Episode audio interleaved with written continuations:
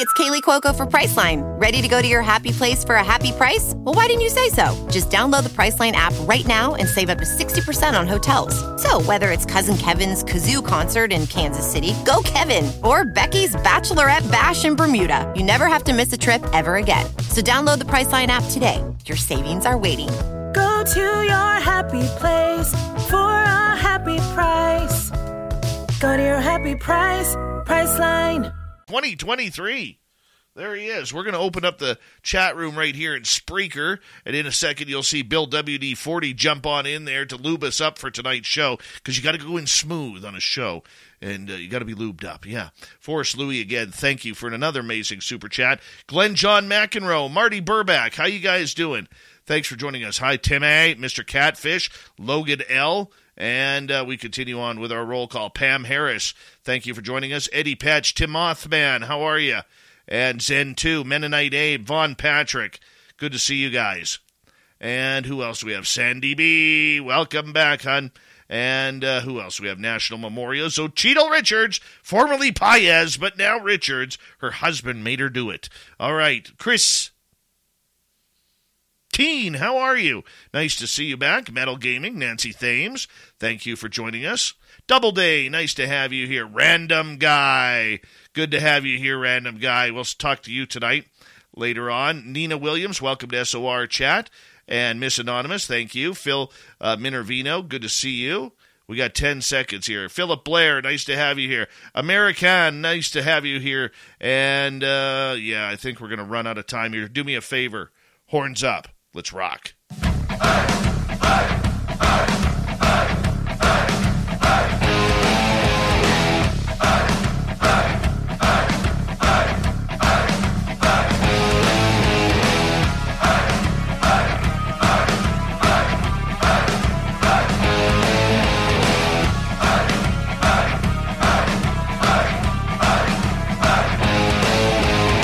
From the mountains of central British Columbia to you listening around the world, this, my friends, is Spaced Out Radio. I am your host, Dave Scott, sitting in the captain's chair of SOR headquarters.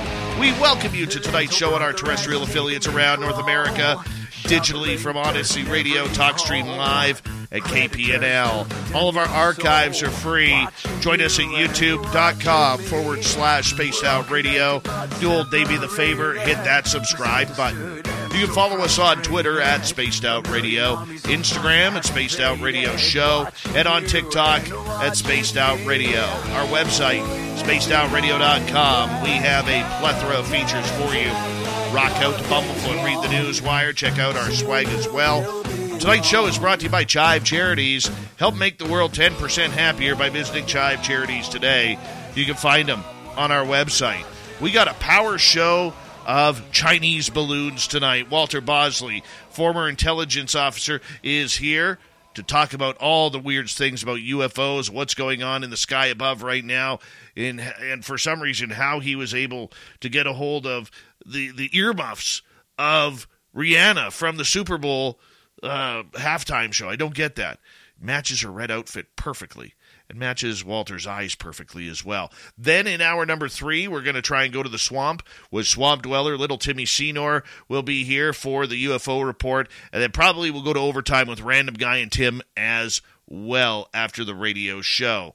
All right, let's nail this on down and get right to it. Walter Bosley spent 20 years in U.S. national security and has now been a specialty publisher approaching 20 years. His first nonfiction book was an investigation into the esoteric engineering of Disneyland, and he has since written several more weird subjects ranging from a cult to serial murders to airship mysteries, MK Ultra and the Air Force, lost cities of South America, breakaway civilizations. He's been on TV more than a number of times. He's also been on this show numerous times as well, and they're some of our most popular that we do because he is just one of the most interesting people when it comes to this field of research. Let's bring him on in here. Walter Bosley, it is great to have you back. How did you snag Rihanna's headphones after the Super my Bowl? po- my powers of seduction, of course. that had to be it. That had had to be it. Now, That's right. for that's our radio right. for our radio audience, the, these headphones are absolutely bright red. They they're gorgeous. They're gorgeous. Thank you, thank you. You know, I, I had I had originally scheduled you to mm-hmm. Talk about UFOs for dollars because yeah. that was something that we wanted I wanted to get into because it just seems like we got all of these groups out there that are really vying for the UFO dollar. And then mm-hmm. this past weekend, all hell breaks loose with these I'm going to call them Chinese drones. Nobody else wants to do it.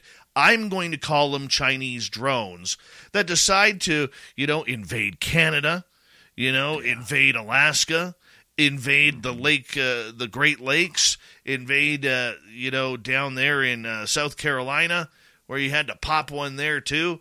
I mean, right now, I mean, there is a lot going on in the world, Walter, and I and the one thing I love about you is your versatility, where we could get into this. I mean, I mean, what's your thoughts on what's going on right now? I I think you nailed it, and and actually, I'm I'm concerned about what's going on right now. Um, I know that a lot of people are getting excited in the UFO world, particularly the ET hypothesis folks, but uh, you, you know, there's something more serious going on here. The, yeah, these are, be it Chinese or I, I doubt it's Russian. I think it's Chinese. That's where I, you know, place my bets but uh, these things were shot down over either right over or having passed over um, essential military installations, folks. And um, one of two things I see here in that regard. Either we are playing that occasional propaganda game that gets played, where what that means is we know these things are up there all the time because, golly, we have our own up there, I assure you, over there bases and stuff and they've decided that okay we want to put on a show for whatever reason and being tough on china at the same time we're giving them some money back or something. Um, so we're going to shoot these things down. And you know china likely expected it a whole lot sooner so that's why they're not you know overtly rattling anything yet. Um, that's a possibility. And I hope that's what it is the propaganda possibility. Because if it's not the propaganda possibility, not to be a doomsayer, then, then what it means is, is they are looking close at our bases to gear up for some type of action, either here or somewhere in the world. Um, you, you, you don't have surveillance platforms watching another country's bases for any other reason then you're wanting to know their level of readiness. You want to know, you know, their layout. You want to know what's there. Should you have to tangle with them in a war? Um, so again, I'm hoping this is the propaganda move because um, if it's not, we got more serious fish to fry, folks, than some type of disclosure of ET because you know the photos that are out there and i'm sure we'll get into it that that people are bandying about you know there's no provenance there it, it's just the same old same old where clearly people are photoshopping stuff or you know just not very good photos and on and on um, yeah that's that's my assessment. I find it very the funny. ET thing is just a spin up. I find it very funny that people are trying to say, you know, that they found the the photographs or video of the one that was shot down in the Yukon. If anybody uh, knows anything about the Yukon territory in Canada, it is about the size of Texas. Okay, Texas mm-hmm. has like 40 plus million people. Uh, yeah. Yukon has 43,000 people in the size of Texas. 25,000 yeah. of those live in the capital of Whitehorse and the surrounding areas. And where this thing was taken down, you got more chance of seeing it hit a polar bear or a moose than you do a human. So don't yeah. buy any video from the Yukon. It's not real. I mean, right. this is one thing that I did want to talk to you about right off the bat here. If you've been yeah. following Twitter or social media, they have been going nuts about this with all sorts yeah. of information, whether it's fake videos, whether it's you know fake information, real information, uh, playing off of what the government is saying from the from the defense secretary to the ODNI and everybody in between. Are we watching a propaganda game play out probably for the first time in real time here on social media? I that that all that's the thing about these days is is you have to consider that that's being done and you know really the first time who knows um, it it the the um, the narrative noise from the folks wishing that it were something otherworldly is just as loud as any propaganda that would be out there so um, I think propaganda is definitely in the mix, and and even if it's just passive propaganda, in that oh okay, let the people run with the uh, the, the, the the alien otherworldly craft thing. Um, that way, we won't have to explain the um, potential danger of the military situation that we're in. Okay, if that is the case, why do you think the those that be in um, in Washington, D.C., a number of them, from military brass to politicians, have come out and said, look, we can't rule out the extraterrestrial hypothesis here. We can't rule out that this is aliens. I mean, to me, an alien ship doesn't fly in a straight line at 40 miles an hour. And when engaged, just stay flying at 40 miles an hour. I would expect uh, that to do something a little bit different. Sure, yeah, yeah, but I mean, you know, short of we can't really say for sure, but I, you know, I find that to be um, more of the overt uh, propaganda um, coming out of you know the military folks that oh we can't rule out the ETs. That's just to I think make the disclosure uh, folks happy you know, to to give them clamoring for that something. Um, and and I think it's cynical. I think it's a cynical um, use. Some might say abuse of the community that pays attention to the UFO question. Uh, because aside from whatever's actually going on with uh, these things shot down, whatever they are, uh, I, I, I think there are UFOs that are of extraterrestrial origin. Right? That's the irony here. Is you know, I, I think they are coming here. And in times like this, um, I think everybody's looking at the wrong thing. Now, there there's another thing to consider. What if there are UFO, real UFOs uh, appearing? What if there are real things happening in that regard, and they're pointing to these these Chinese surveillance platforms being shot down um, and encouraging people to think of them as the extraterrestrials as a diversion from either real UFOs or some other technology. It's more realistic that it might be some other technology. We always have to consider that. Um, no, and I can understand that. You know, we really don't know what's going on in regards to the whole play. But as someone who has been in the intelligence community, you know, mm-hmm. you have seen all sorts of games being set up, and, and in 20 wow. years, I'm sure you've you have your fair share that you can't still to this day talk about due to non-disclosure mm-hmm. agreements. But but the idea that this is being played right in front of Americans, where you have an American general standing at a podium saying, "We don't know if it's extraterrestrial or not," I mean. Mm is that not playing the public for for I don't want to say for fools, but more so for fear that this may be happening or may not, or that they refuse to give a proper answer. Because I do know this mm-hmm. from from a journalistic standpoint, Walter. Mm-hmm. If it is the Chinese, which I believe it is, mm-hmm. they have to be very careful on a world stage of what every word they say in front yes. of the microphone. So, could you maybe explain how that works? Well, first of all, I think uh, honestly, uh, my my initial opinion of the, of the general making a statement like that, that's really just to assuage the people pushing the ET question. You know, that's really just throwing them a bone so he doesn't have to deal any further with that question. I already said that we're not we're not ruling it out. Now let me talk about real world things. Uh, you're absolutely right. um, whenever you do what it appears the Chinese are doing, and don't get me wrong, on a routine basis, we do the same kinds of things. We're doing it right now. Every, you know, all the big powers have these things, you know, high altitude over each other's territory. We, we've done it since World War II era, post World War II era.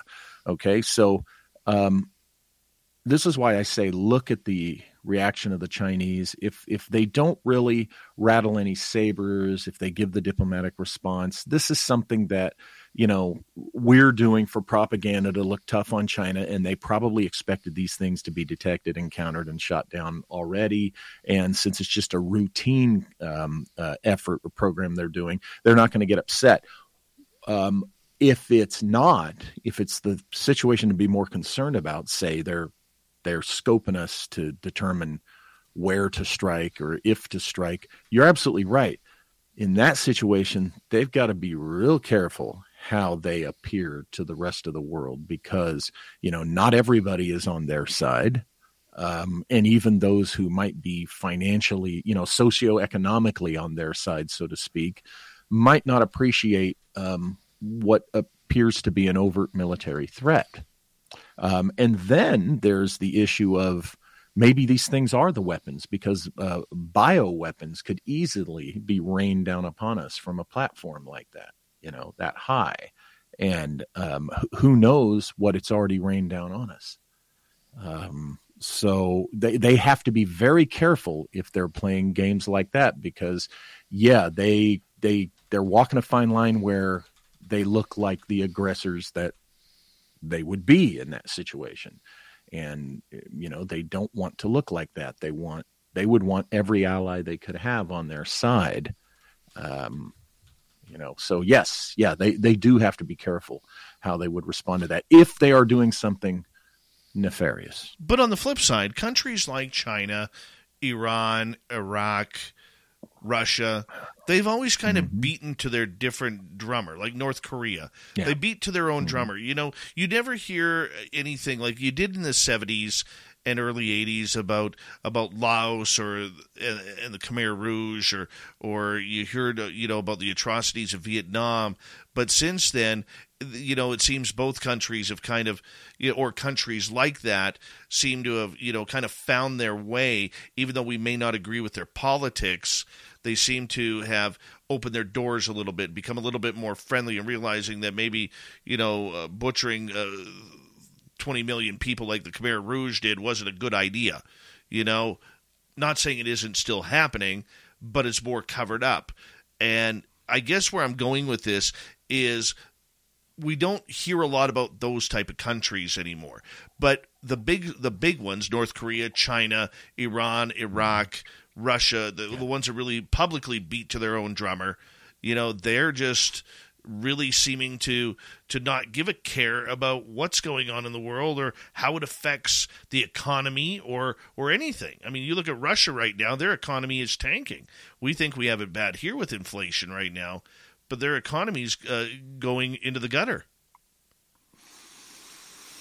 Yeah, um, there there's some margin with that because we never really know um, the the the, um, the the the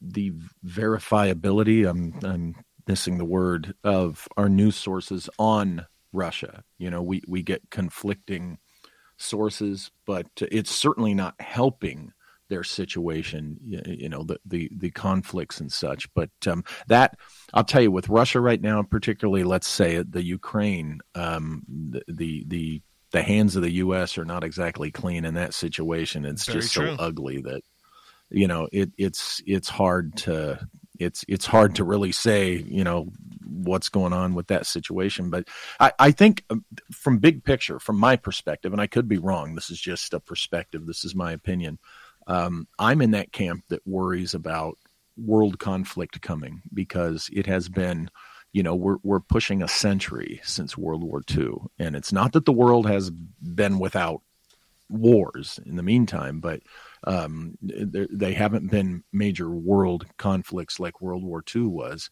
and um, th- there's always that, you know, that sense of being overdue because we know that just natural socioeconomic and, and political forces just kind of make these things happen organically.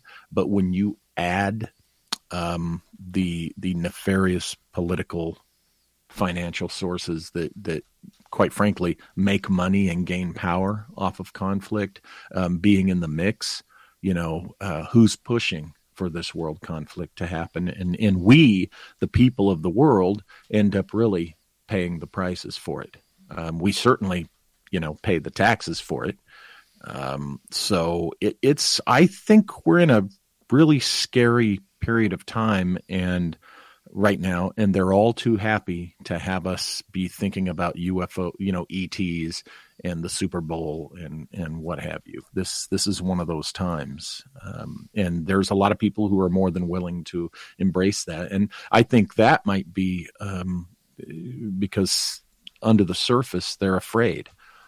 Um, for some people, it, it, it's a lot easier to think of these things as as alien uh, craft rather than what they appear to be, and that's Chinese military platforms scoping uh, North American vital North American military installations, which is exactly what they would strike. You know, so again, we come back to this because this is in the mix of what the world's being pushed to with three three and a half minutes to go here, are you then surprised? Because I sure as heck wasn't. That all of a sudden China is announcing that they now have some sort of balloons floating over their area that they are going to probably be shooting down. Is this just the the big balloon game now? Yeah, there's going to be tit for tat. You know, it's okay. You're going to shoot down ours. We're going to shoot down yours, and it's this um, I, I, mean, everybody remembers the schoolyard fights. Everybody remembers when you're in school when the girls fought. It was always more exciting because the girls throw down. The guys stand there for 20 minutes bumping chests, going, Come on, come on, come on. And that's what's going on when we're doing tit for tat, shooting down each other's surveillance things. It, it's the equivalent of the, you know, the, the, the puffing up your chest and, and crowing. And let's get real cynical. Um, uh, this could all be theater for the masses. You know, there there could be no intention of a major world conflict. This episode is brought to you by Pepsi Wild Cherry. Pepsi Wild Cherry is bursting with delicious cherry flavor and a sweet, crisp taste that gives you more to go wild for. Getting wild may look different these days, but whether it's opting for a solo Friday binge watch or a big night out, Everyone can indulge in their wild side with Pepsi Wild Cherry, also available in Zero Sugar. So grab a Pepsi Wild Cherry and get wild. Hey, it's Kaley Cuoco for Priceline. Ready to go to your happy place for a happy price? Well, why didn't you say so? Just download the Priceline app right now and save up to 60% on hotels. So, whether it's Cousin Kevin's Kazoo concert in Kansas City, go Kevin, or Becky's Bachelorette Bash in Bermuda, you never have to miss a trip ever again. So, download the Priceline app today. Your savings are waiting. Go to your happy place for a happy price. Go to your happy price, Priceline. Flicked you know but w- w- it's it's all this theater you know our team versus their team kind of stuff you know that we know goes on but should we really be surprised look espionage no. spying balloons this has been going on mm-hmm. for decades so why why yeah. now now why now are we blowing them out of the sky uh, because it's the uh, it's the um, uh, act de jour you know, because we don't want to blow um, more expensive, more extensive hardware out of the sky. In other words, you know, you get real cynical here. Okay, China, we'll we'll, we'll shoot your balloons down, then you shoot ours down, um, because for whatever reason, maybe they don't want to shoot the, the real tech that that means a lot more. I, it's something to consider. Well, the other thing to consider too is the amount of money involved. Any mm-hmm. any war between China and the US, we're talking trillions of dollars. Yeah. Trillions that mm-hmm. end tomorrow. Cuz half of everything in the US is made in, and Canada is made in China now, if not more. And yeah. trust me, it bothers me when as a Canadian when I see hockey gear built in China, made in China.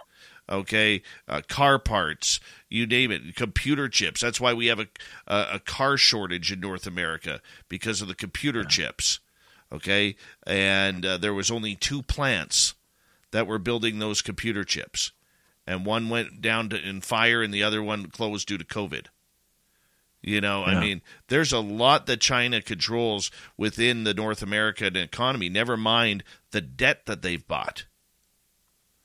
Yeah, and, and when you have a state like California, for example, that you know um, would rather see industry die um, and everyone go down a hole uh, rather than to disturb a field mouse, you know, um, nobody out here is that stupid and naive. They know that politics are being played with environmental issues out here. They do it all the time, and they do it to destroy commerce in this state. They do it to destroy commerce, and um, that's what China loves. China puts their Chinese intelligence and uh, they and forces put their money behind these environmentalist movements and radical ideas because they know it destroys American industry. And when you destroy North American industry, be it you guys, be it us down here, even be it Mexico, then um, you're seriously reducing a capability to um, fight back, Very either true. economically or militarily. Walter Bosley, former member of the intelligence community, author, researcher, owner of Rihanna's headphones from the Super Bowl. Oh, we're having fun tonight. We're going to continue talk a little espionage and more Chinese balloons on Spaced Out Radio when we return right after this break. Stay tuned.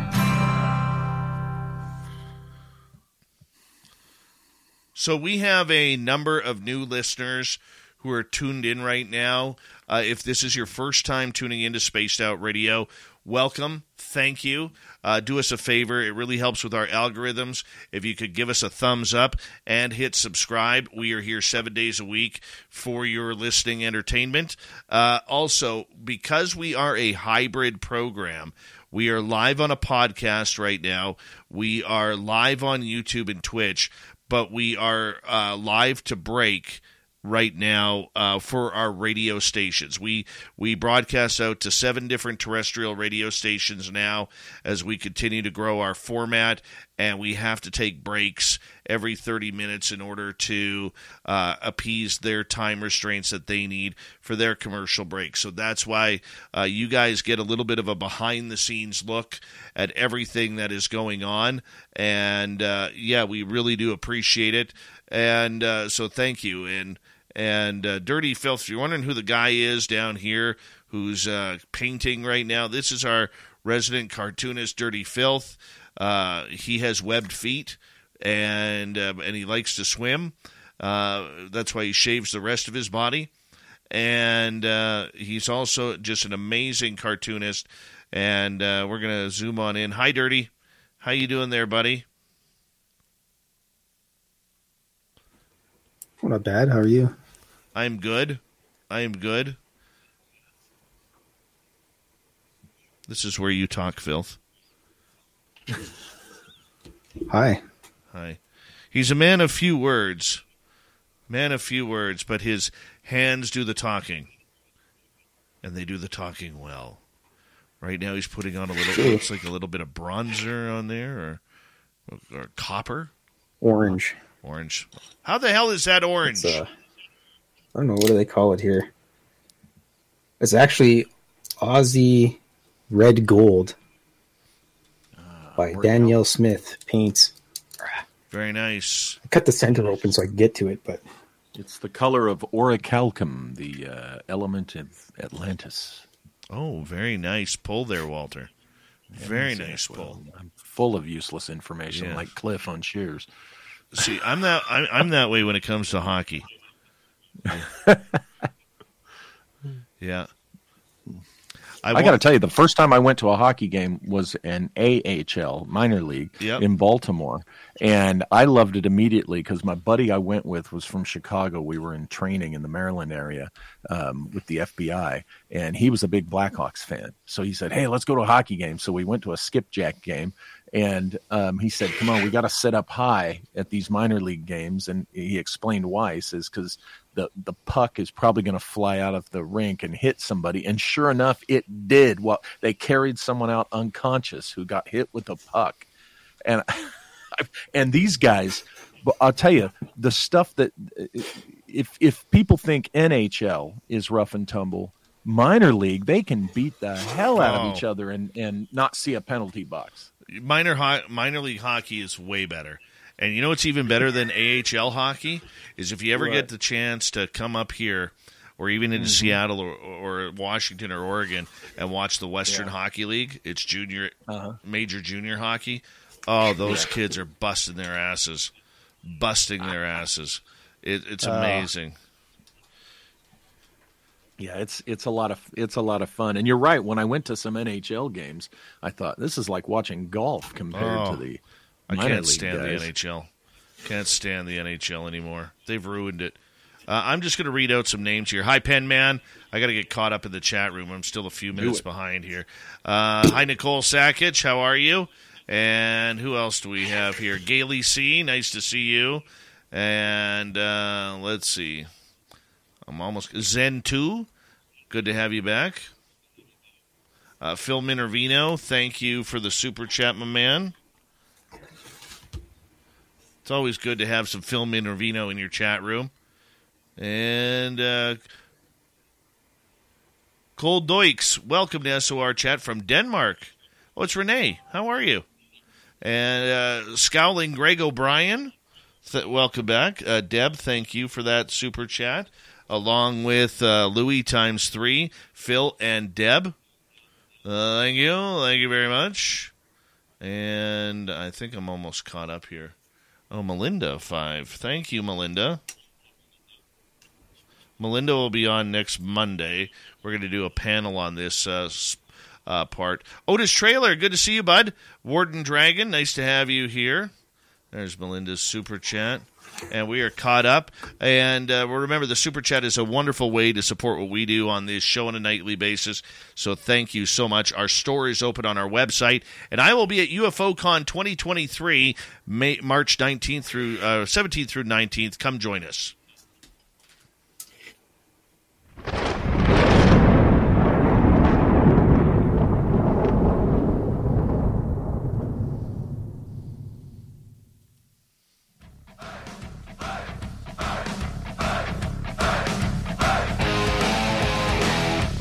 Second half hour of Spaced Out Radio is now underway. Thank you so much for joining us. My name is Dave Scott. Very much appreciate earning your listening ears. Want to remind you that if you have missed portions of this show or others, check out our free archives at youtube.com forward slash spaced out radio. Do old Davey the favor. Hit that subscribe button. Our website is spacedoutradio.com. We have a plethora of features for you. Rock out to Bumblefoot, read the news wire, check out our swag, and follow us on Twitter at Spaced Out Radio, Instagram at Spaced Out Radio Show, and on TikTok at Spaced Out Radio. Here we go. We are continuing on with Walter Bosley, former intelligence uh, member, and now he's an author, researcher, and does a bunch of fun things with his fingers, as in typing on the keyboard, writing books, reports, and everything that goes along with it. He's one of the best, in my opinion. Walter, welcome back. Thank you, Dave. Always good to be here. There's a lot of talk over the last 72 to 96 hours about espionage. And whether or not this is an act of war with these balloons coming over our area. Is this, considering that the United States, uh, you know, for years and, uh, you know, for over 60 years has flown the U 2 over hotbed areas or the SR 71 or whatever replaced the SR 71, never mind the countless satellites from every country up in space that do spying. So, so is this really an act of war? And and don't forget our own balloons. I mean, we we I think mastered the the giant surveillance balloon before China did. Um, you know, so um, okay, as an act of war, here's the thing. Generally, it always can be. It it isn't always, and it's usually not. It's usually just a way of keeping your eye on your adversaries uh, on on your known foes and enemies, and uh, to a little extent on your friends. You know, just to make sure they're still friends, um, or in a protective way. You know, on their behalf. But um, it can be depending upon how intrusive it is and what the espionage is digging into and you know what's the the the, obvious thing that um, this technology you know needs to keep an eye on or, or is deployed to keep an eye on is military readiness of an adversary of the, of the target nation. Um, but at the same time once you go if you go beyond routine meaning beyond what your adversaries are expecting you to do um, then it can be an act of war Yes, particularly if it's one of those things that is intended to be discovered, to uh, become overt. Um, that can be a provocation. Um, that in itself can also be um, a provocation in the sense that, um, oh, we're going to aggressively send these balloons over. So while you're focusing on the balloons, you're not seeing the other thing that's coming at you, uh, you know, uh, uh hypothetically. So um, I know that sounds vague, but um, espionage can be um, an overt act of war. Um, act of war. Uh, most of the time, it isn't. Um, you know, for what it's worth, the specialty I had in the Air Force is one of the Air U.S. Air Force's, um, or excuse me, one of the Air Force OSI's uh, if not the number one wartime mission. And it has to do with, you know, running counter espionage operations. So there you go. There's counter espionage operations, which, you know, can be very much an overt um, act of war. It, it just really, again, it sounds vague, but it just all depends on a bunch of um, pieces coming together um, at the same time or the right time. Uh, now, remember also the target nation at any time will, you know, will apply their own criteria to what an act of war is. Okay. Um, any nation can decide, well, any surveillance platforms monitoring our military installations well we will take that as an act of war so that's the that's why we have to do these things on the sly covertly because we never know when a target nation is going to play that card you know, yeah, we know you've been up there. We assume you've been up there. But you know what? Now we're going to declare that we're tired of it and we're just going to use that as a means of carrying out our military objectives on you. So this is the um, the eggshell game that gets played anytime you're doing any kind of collections, be it technical collections or, or human intelligence. It's it's just uh, it's a high wire act sometimes. And this happens both in peacetime and wartime. Oh yeah. Uh, yeah. Oh yeah. And and it's the in now in wartime it can become more overt. It can become obviously much more aggressive. Um, so that's why if you're wanting to see the signs of us we're about to go from peacetime to wartime, you know, yeah, pay attention to you know how much uh, uh, adversarial um, surveillance technology is being detected being revealed because um, that that is an indicator. One of the indicators that I have noticed is the amount of differences that is being spread around social media, especially mm-hmm. about what these things are. We know the 1st mm-hmm. one that crashed into or that was knocked out of the sky by the F 22 in South Carolina. We know that was hit by an AIM 9 missile, or an AIM 9X mm-hmm. missile, pardon me specialized mm-hmm. missile. The next three, we're hearing they didn't have balloons on them. Then we're hearing they did have balloons on them. Then we're hearing that they're a bunch of metal wrapped in balloon type of materials. Mm-hmm. I mean, how do we find out now? Oh, then there's been rumors that they can't find the crash sites of where these things crashed into. It, you know, there's a lot going on here that yeah is going on. Yet, we hear that they know what these objects are. Well, if you don't know where they are, how do you know what these objects are? Well, you could be, uh, com- uh, you know, um, an SR seventy one, which the Soviets certainly knew eventually what it was. Um, you know, if it crashed somewhere in Siberia, uh, they certainly knew it was an SR seventy one, but they might not be able to find it. So, so that that's an easy one. Um, th- there's also when people think of balloons, they think of only. I, I, think didn't one of these go down in the ocean, or or Lake Michigan or something? Lake Huron. It, it, yeah, Lake Huron, and you saw it being you know pulled up in the water. People think of balloons as you know a, a traditional balloon. A balloon can be a semi-rigid or rigid um, construction uh, uh, hull or object, you know that um, has flight lighter than air capabilities.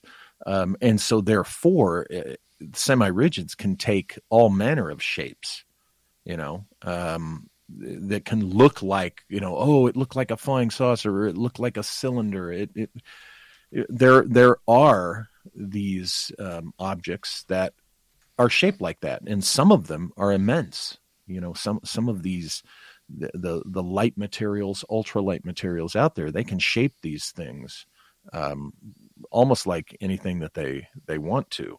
But um, you know, just because they may not be able to find where it went down doesn't mean they didn't know what it was.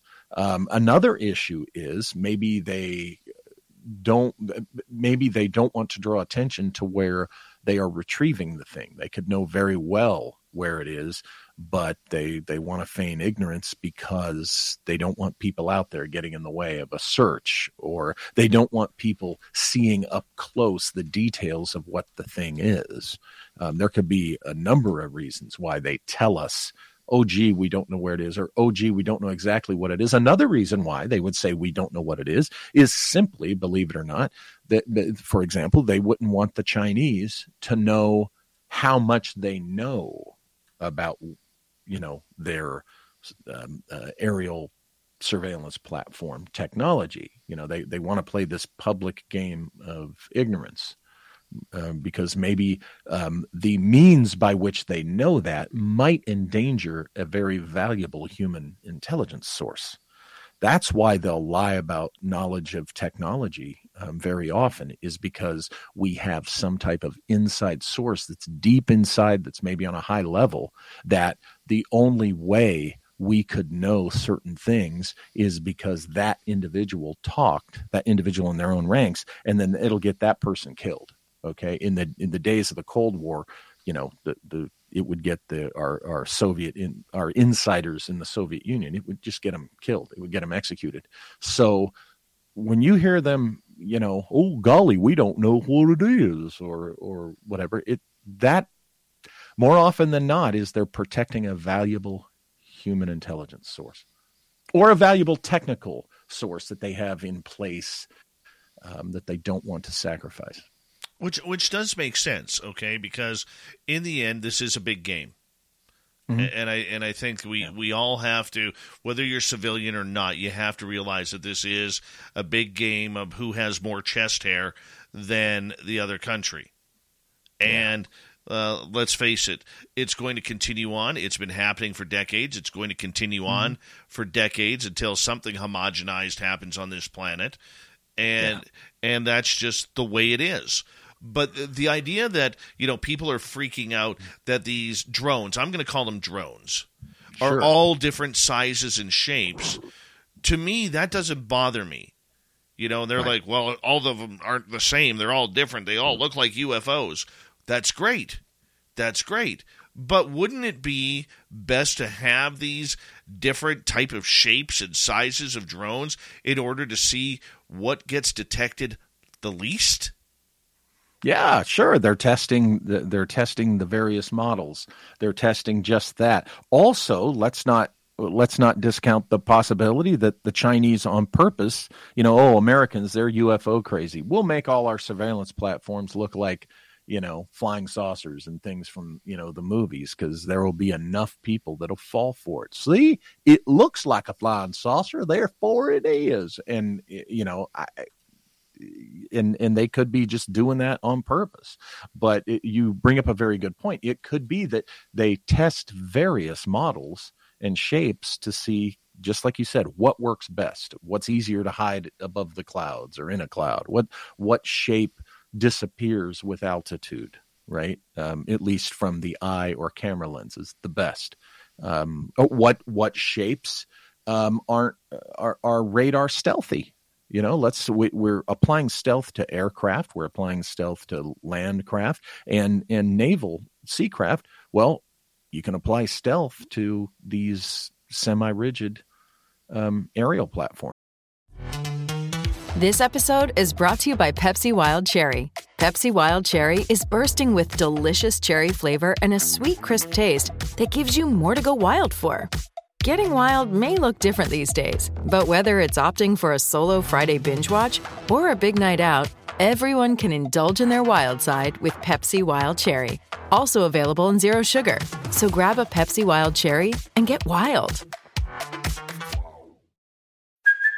Hey, it's Kaley Cuoco for Priceline. Ready to go to your happy place for a happy price? Well, why didn't you say so? Just download the Priceline app right now and save up to 60% on hotels. So, whether it's Cousin Kevin's Kazoo concert in Kansas City, go Kevin, or Becky's Bachelorette Bash in Bermuda, you never have to miss a trip ever again. So, download the Priceline app today. Your savings are waiting. Go to your happy place for a happy price. Go to your happy price, Priceline.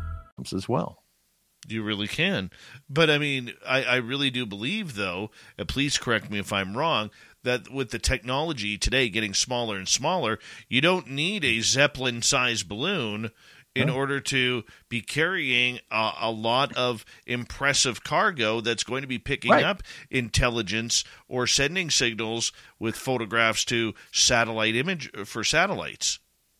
Right. Well, you know, take um, look how uh, transistor technology has developed to the point where it's like paper thin, right? And and and the the circuitry is tiny, tiny, microscopic. You know, you, you get into nanotechnology too.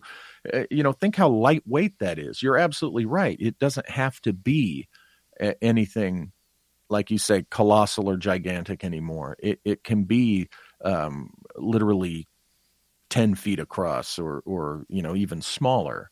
Um, and and of course uh, you have to consider, uh, you know, withstanding the altitude and the the wind currents and blah blah blah and all that. But you know, you bring up a very good point. These things can be all manner of sizes and shapes because of the technology we have at hand. One of the big questions that's been coming around, and it's been asked in our chat room already, is about the propulsion mm-hmm. systems. Are these types of balloons or craft, whatever you want to call them, uh, are they reliant on the jet stream? Or are they or do you think they are actually being propelled by some sort of electromagnetic frequency or something along those lines? I think there's likely both. And um, some when i you know some type of propulsion technology as well as taking advantage of the jet stream. Why not you know, because you take advantage of the jet stream and, you know, um, that's less energy that your propulsion system has to expend. So you design the thing, you set it out on a course where you know the jet stream will will carry it to the general area it needs to go and then you turn on your propulsion system to where you can more finely um, uh, uh, uh move the thing you know where you need it to be aim the lens, so to speak, where it needs to be, or God forbid, um, where you're going to drop your payload, particularly your bioweapon payload. Right, right. So, how does that work for those of us who aren't very scientifically or weatherly inclined? How does a jet stream work to go? Would it go right across the Arctic? Would it and then come down, or where would they launch it? Would they launch it from a plane? Would they launch it from a boat? Where do you think? Uh, I would think logically um, they would have some that can be launched from aircraft, and that would be your smaller ones. Um, depending upon where they launch it from, you know, at, at, sea, they might stand the chance of being, you know, detected possibly. So, you know, maybe from, you know, a ground launch, um, they would still have to be careful of our surveillance stuff. So, if I had to guess, and I'm guessing here because this is not my expertise. If I had to guess, I would say the high altitude aircraft is really the best way because they can pop that out of that aircraft um, and you know high enough to where then it gets where they need it to be, and then they can activate whatever they need to activate and, to make it operational. But uh, I would say um, for China. Um, doing it from high altitude aircraft would be the best. But then again, I that's a wild guess on my part because I'm not an expert on that particular thing. But we also have to realize too that China doesn't have a lot of aircraft outside of their brand right. new stealth fighter that's just come right. out the last couple years that could get to any sort of altitude or or any sort of surveillance from a higher area that say the U2 or or whatever replace the SR-71 that's flying around now could uh, get to. As far as we know, remember this goes back then to what I was saying about okay, we have to trust our official sources that say no, no, nay, nay, China doesn't have this. But then again, they might very well indeed have some small capacity in that regard, but we don't want them to know we know it for both strategic reasons and for um, the reasons of protecting the source that led us to that knowledge. See, so uh, again, we can't trust what our officials say we don't know. we, we can't necessarily accept that uh, because of those reasons. Well, do you think that they do? I mean, we know the Russians really haven't had a high altitude aircraft since the MiG 25, which was literally built to bring down the U 2 and the SR 71. Right. You know, if you can launch something to the moon, what other capabilities do you have? Uh, uh, you know, I bring this up. You know, people have, have, criticized me when I've said, "Hey, you know," they say, "Well, how could we put uh, people up in space eh, without the public knowing about it. Okay. Um, well, for instance, look at the Air Force launches rockets from Vandenberg Air Force Base in front of every. I mean, everybody who lives in California knows when they launch something. Now, um, not everybody involved with launching that rocket knows what's on the payload. Okay, it would be very easy, okay, to put a sealed payload with a human crew on one of those rockets and launch them into space. The launch is known publicly, and if people, you know, people scream, "Oh, the telemetry signal for the life support systems." Come on, if you don't think by 2023 we haven't mastered masking you know communications for life support systems you know you're you're, you're naive. And then there's always the guy that says well my uncle ted was a security uh, troop air force security troop at vandenberg and he says no way well i hate to tell you but uh, your uncle ted you know sergeant snuffy who was a security guard ain't to be briefed in on what's on the uh, payloads either. So my point is we certainly have the means to have been putting even people, personnel, and all sorts of things up in space because the classified payloads, they could be doing the same thing with, sure, rocket launches we're aware of, but who knows what they're capable of once they get up there. So, um, and again, we could very well know exactly what they're doing, but then it comes back to we don't want to say because our source for that will be compromised. So again, it comes back to we, the folks out here, are the mushrooms, right? Living in the dark and fed fertilizer because we're just not in the position to know what they don't really know. Walter Bosley, former intelligence officer, is our guest tonight on Spaced Out Radio. We got about three minutes, Walter, before we have to go to break at the top of the hour when you have public unrest the way that this subject is really taken off within the media, I mean, does this play into an intelligence officer's hands or does it or does it just complicate things because of all the different messages that are getting out there? a good intelligence agent, intelligence officer, and you know, uh, intelligence program manager is going to optimize the circumstances as much as possible at every turn. Um, now, it depends upon the individual situation as to whether they will be able to optimize that. But um, they're they're there's usually a way to turn that in in in your favor from the intelligence perspective, even if Uh, you know it's just perception management. Because it's it's part of the mind game.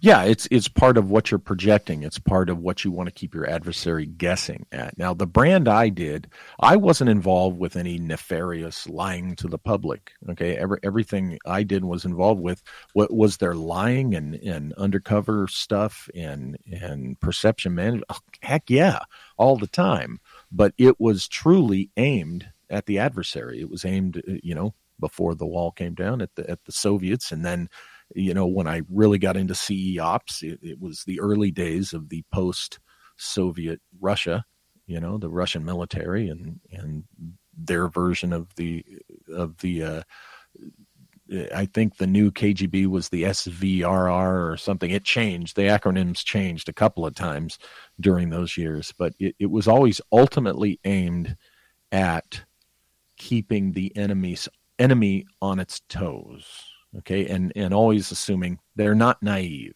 They're going to know you're playing a perception management game but they're not always going to know what you're hiding okay? So it's like we all know the game we're playing the game on each other.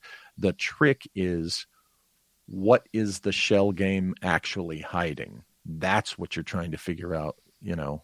And what do you mean by that? Is we got about a minute to go just that when you're playing perception management games it, it it's it's just that. You're just you're just uh, kind of you're trying to sh- uh, shelter over what your either your true objective is or or what the the asset is or or what the technology is that you're trying to protect. So that ultimately uh, you know if it does come to military conflict you, you have your you you've got your hammer and your hammer's not compromised so that when you get into it you can pull that hammer out and hopefully it'll be unexpected so that when you bring it down on the enemy you've got you know you've got that initial strike that that upper hand. So the perception management game is usually played to um, either make the enemy go in the wrong direction or just not be quite sure what you have and how effective it might be our resident spy, Walter Bosley, former intelligence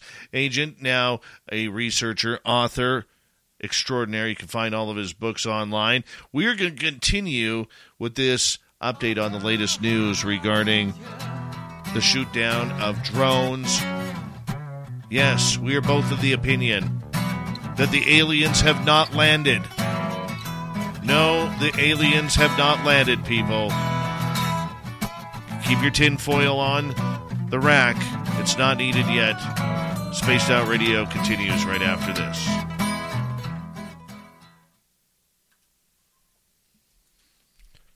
Oh, Susie thinks I have nice hair today. Thank you, Susie. Right. I had to do it this way to compete with Walter. uh, yeah, particularly after I shaved my head for my movie uh, some months back, and you know it's it grew back in. You're looking stellar, my friend. Looking stellar. We're both looking good, Dave. Yeah, no, that's we're true. Just a couple of that's we're a couple true. what they call silver foxes, right? That, I mean, that, hey. that is very true. That is very true. Some of us more silver than others, but yes. All right, I'm just going to quickly uh, uh, step away here for a second. We'll turn it over to Dirty Filth. He's going to let you know about how his art is going to go in Vegas and for our fan party, and then where you can find his his calendar and his book. And uh, Walter, if you want, you can hang out, or we'll put you back in the green room. Up to you. Uh, put me back in the green room for a couple of minutes. All right, or however long you need. All right, buddy. There you go. You're in the green room. I'll be right back, Dirty. All right, I'll do that plug thing, Dave. If you would like a copy of my art, or if you want to buy a calendar or a book, or you can just send me a nice email, just go to fylthy.com, F Y L T H Y.com, and you go to Vegas, and I'll just give you artwork if I find you, or you find me, one of the two. I'll have the whitest dome in the entire building. I got like 10,000 art cards. Well, 10,000 metric art cards. So, well, look, there's There's that guy lurking in the background. Unbelievable. Yeah, come to Vegas. I'll give you artwork. I'll tell you some interesting stories. Yeah. Sounds Vegas or bust, says Pixie Laura. I set up another monitor so I could read the chat room better instead of trying to stare through my little lens thing. Yes. Kira will also be there.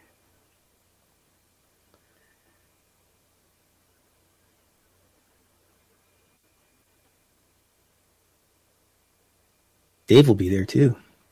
And Merle. Merle's going to be there. They're going to hate us because they're going to have like all these Merles going off at all different times. It's going to be just absolutely insane. I feel sorry for those poor guys. It's going to get banned. Super Duke! We're going to get kicked out of the Golden Nugget forever. Reason? Too many Merles.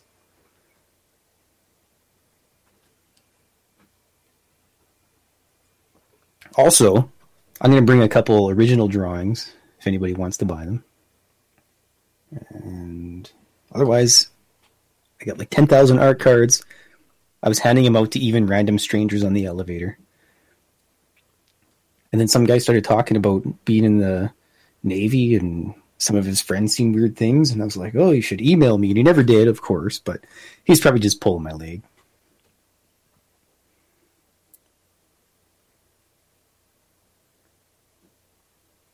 Oh, it'll definitely be fun. I think I'm probably going to draw cartoons in between everybody doing their little half hour break or whatever. There's a fairly good possibility that Dave might twist my arm for a slice of pizza. I'll probably just be sitting there drawing cartoons anyway, so.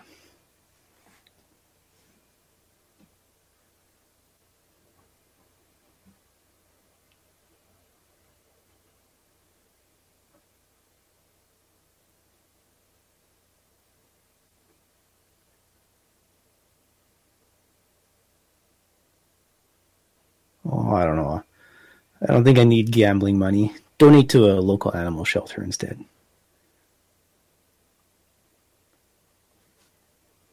That's a much better way to spend your money. Unless you're that Enzo guy who won like a billion dollars in Vegas the last time. What a guy. I actually put 20 in the machine and I came out with 13 or 15 bucks on top, so it wasn't too bad. And I forgot about it when I got home and I had 15 bucks American in my pocket and I took it to the thing and got it exchanged, so I had like $97 Canadian. Rounded down.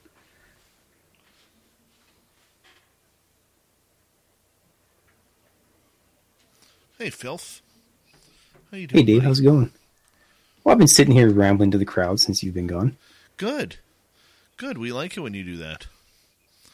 You're pretty I told them it. if they come to Vegas, then there's a high probability they'll get some artwork. Absolutely. Absolutely. Well, we do our best. You know, and you're going to do your best because you're pretty awesome. I only do the best, Dave. I know. I know. And we appreciate it. Feel like we should break into song. No. No? Hi, Gregory Triple Seven. How you doing? Who else? I'll hit the mosh pit though. Hey, why not? I'll join you.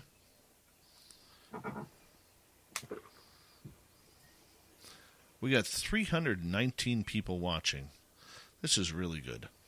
Really good. Thank you, everybody, for tuning us on in, especially if you're new. Please don't forget to hit the subscribe button or the thumbs up. We'd really appreciate it. It helps with our algorithms. Thank you to Louie with a hat trick, Phil, Deb, Melinda, Philip, and Susie B for the amazing super chats. It's a wonderful way to support what we do on this show on a nightly basis. I will be at UFOCon 2023 in San Francisco in a few short weeks. Come join me. Get your tickets at UFOCon2023.com. And here we go with the second hour, everybody.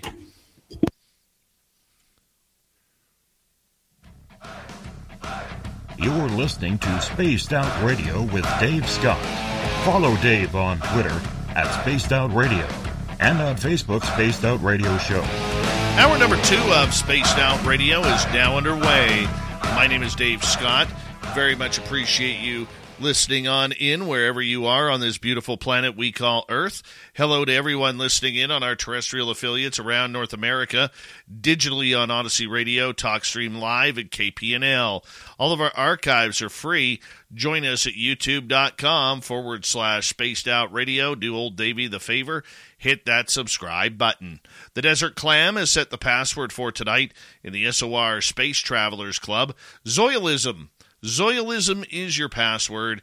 Use it wisely, space travelers, as the clam sets a password each and every night right here on Spaced Out Radio. Our website is spacedoutradio.com. We have a plethora of features for you.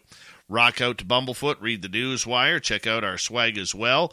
Follow us on Twitter at Spaced Out Radio, Instagram at Spaced Out Radio Show, and on TikTok at Spaced Out Radio. We continue on tonight with our good friend Walter Bosley. He spent 20 years in the intelligence community. Now he's an author, researcher. You can find all of his books on Amazon. Walter, thank you so much for joining us. We very much appreciate it, my man. Hey, thanks for having me. I, I like being here. This is a lot of fun we are going to get to some audience questions here in, in okay. just a little bit of time here, but I, I want to ask you in regards to public panic, should the public be panicking right now about this entire game that's going on, or should we just be taking it as it is the highlighted topic in the news for the day? And, uh, you know, there's a lot of other things we need to be worrying about, like what's happening in Ohio right now. Right.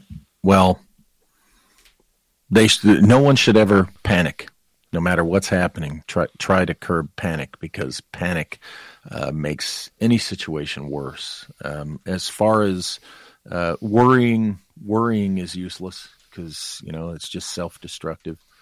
Um, as far as being concerned, uh, some that should be part of the plethora of what people have going through their minds right now because uh, we don't know what the intention of these um, platforms that have been shut down um, are.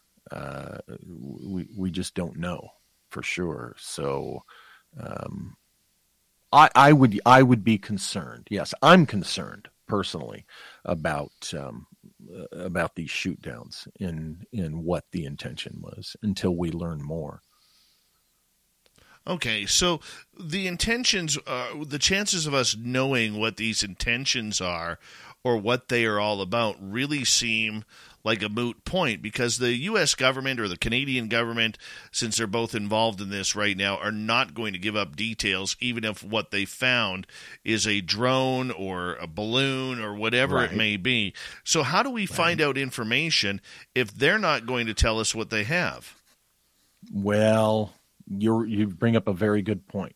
They they could very well know or or get a better ha- have a much better grasp on um, what the intention of uh, China was in having these things. This episode is brought to you by Pepsi Wild Cherry. Pepsi Wild Cherry is bursting with delicious cherry flavor and a sweet, crisp taste that gives you more to go wild for. Getting wild may look different these days, but whether it's opting for a solo Friday binge watch or a big night out, everyone can indulge in their wild side with Pepsi Wild Cherry. Also available in Zero Sugar. So grab a Pepsi Wild Cherry and get wild. Hey, it's Kaley Cuoco for Priceline. Ready to go to your happy place for a happy price? Well, why didn't you say so? Just download the Priceline app right now and save up to 60% on hotels. So, whether it's Cousin Kevin's Kazoo concert in Kansas City, go Kevin, or Becky's Bachelorette Bash in Bermuda, you never have to miss a trip ever again. So, download the Priceline app today. Your savings are waiting. Go to your happy place for a happy price. Go to your happy price, Priceline up there where they did and when they did. Um, the the the downside to that is um, not knowing what their intention is until it's obvious if it's a bad intention, and that would mean, you know, um, some type of strike on our mainland. Um, this is one of the potential reasons for those things being put over our skies is again going back to gathering the intel on the readiness of our important military bases. Um, I, I'll tell you right now, the intention of the Chinese could have been that these things were shut down because what they could have measured was the response time, the level of response and the response time of our fighter craft and, and what have you. And uh, that's very valuable um, for strategic purposes because then it, it tells you how much force to go in with. It tells you maybe, you know, what kind of attack to wage, uh, what to expect when you do wage that attack, how much time you'll have to drop the bombs or drop the bioweapons uh, between the time your platform is detected and the American or Canadian jets can get to it and shoot it down. Um, you know, the intention could be, yeah, of course we're going to get shot down, but this is giving us every step of the way valuable data we need for an actual attack. And that could be the stage we're at and this could explain why our military um, allows it, you know, the idea that it could be UFOs from another world to be encouraged to keep people's minds off of what really may be going on or what they're seriously concerned is going on. And, you know, not to stir up fear, you know, or, or the panic, which I said should be avoided. But you know what? We also got to be honest.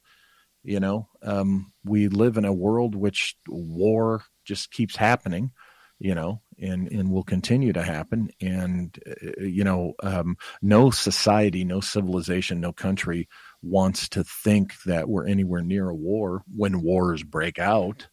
Um, you know, everybody's kind of going about their business until the balloon drops, so to speak. No pun intended. So um, yeah, on, on the cynical side, the the unfortunate side is that could have been the exact intention of these things, just to know what to expect when they do send an attack. Um, you know, it's just but something that's got. What kind? What kind of information could these be looking for? Like you mentioned, uh, response time from the Air Force. We know yeah. that a couple of them they were followed they were being watched is is sure. that all preparation just to kind of screw with whomever launched these like we assume it's the chinese is that just a you know to kind of screw with them to say hey you know maybe we've been watching you for 6 days but we're getting you mm-hmm. on day 7 because we're tired of playing games rather than, yeah, than it, getting it, it right it, off the bat sure that that could very well be you know a part of it and and to show see we can we know you're up there we can keep an eye on you we can take you out at any time but at the same time maybe they're trying to ascertain as soon as possible and as extensively as possible as to what this thing actually is as far as what kind of payload it could be carrying you know um, is it showing is there any possibility that it is some type of weapon you know be it a bio weapon or an emp type of technology? Um, that could um, be at the same time the reason for following it before shooting it down. You know a lot of people complain well uh, and and yeah, it doesn't look good. You, you, know, when they allowed that that initial one, right, to fly a certain path over the United States, uh, flying over several military installations in major cities, it could be that they were, you know, of course, were capable of shooting it down any time, but they were collecting. I both, you, you know, they were using every means they had to collect on the thing and should it have given any indication of dropping any kind of weapon or or um, uh, you know initiating any kind of attack, be it bio, bio or, or electromagnetic, you know, okay, shoot it down at that moment. Um, but uh, yeah, it, it's it's a game that's played on multiple levels, and from our perspective, you know, as citizens, um, we we're, we're we're you know our lives are in the hands of these people that are playing these games. And i don't mean that necessarily in a nefarious way because i was one of those involved in that game. And and i assure you it was my, my, intent was you know i was playing the game so my fellow american citizens outside the game didn't have to You know, that's the way a lot of the people, the worker bees in that community, we we look at it that way. We want just like Canadian citizens, you know, we want the you know free citizens of the world to not have to worry about these things. We want them to enjoy their Super Bowl. We want them to enjoy having their barbecues and living their lives and raising their kids without worry, okay, that they're going to be attacked. So we play this intelligence game, you know, to to keep on top of what any potential attacker is doing. And that's really the you know the heart and soul of the people doing this stuff. Now where it becomes nefarious as we know is when we get um, you know things like the the industry involved right? The legendary nefarious again using that word military industrial complex that Eisenhower warned the people of the United States of and you know has proven time and again that because money is made off of war. Um, they don't care so much about playing their games um, for the protection of people. They're playing their games to determine what technology that um, they're going to offer that they're going to make a lot of money on. You know, but um, the, the the the standard intel, you know, agent, officer, operative, um, that person is doing it with true and good intentions. You know, usually. Um, so that's what you hope. Yeah. yeah, that's what you hope. And of course, uh, look, there's always there's always bad cops, right? This is what I say as a former federal agent. Uh, there's a reason we have internal affairs departments you know divisions in police departments and federal agencies because you're right there are people who are given these positions of trust in that case you know a badge and a gun and they are bad people they turn out to be not trustworthy and you know they turn out to betray everything that they're supposed to be doing. Um, and and yeah you're right that happens. That happens way more often than it should. Not quite as often you know thank god or whatever um, as people might think. Um, but uh, again um, it's the world we live in the world we live in is not think, perfect, I, I, and there I think are bad players. I think that's a fair comment. I do want to ask you, you know, in those days where they are probably scanning whatever craft these are, are they yeah. or do does the United States military or whatever they have scanning it have the power to say, okay, uh, we are detecting uh, this type of gas with inside of it, uh, or it looks like it may have bombs uh, tied up underneath. It, are they mm-hmm. doing that? Are they getting close enough to maybe sure. scan these beforehand? I don't know all the specifics on that, and remember, my information goes only on on Air Force stuff in particular. You know, ended in my direct access to that information ended in 1999, summer of 99, when I came off active duty and went into counterterrorism stuff. Um, but based on what I knew back then, I'm going to say, yes, of course we do. So imagine what we probably have now in the 24 years since I've been out. Um, but I, I wouldn't be able to tell you the specifics um, of that. But uh, I think that would be an easy yes. Yeah, I, I, I would think that they would, or have have the technology to beam it up with a laser to try and say figure it out. That would just make sure. sense. That that would just make complete sense regarding it. Yeah. Okay, the idea that a lot of these have been brought down in areas where there is little population. The, the South Carolina one crashed into the ocean. We have the one that was crashed into Lake Huron. Uh, Alaska and the Yukon have very few people in those areas where they these objects would have been taken down. When when you look at the where these were taken down in low populous areas, is that on mm-hmm. purpose to save people or to keep the secret? Um, it yeah, it, it's it's it's both. It's it, it's obvious physical safety.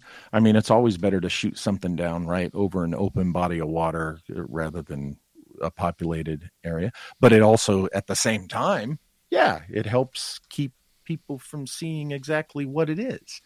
So again, that goes back to um, what you do or don't want your adversaries to know But uh, when you don't want the public to know, um, to see what these things are, uh, it, it it's because you you don't want the looky loos.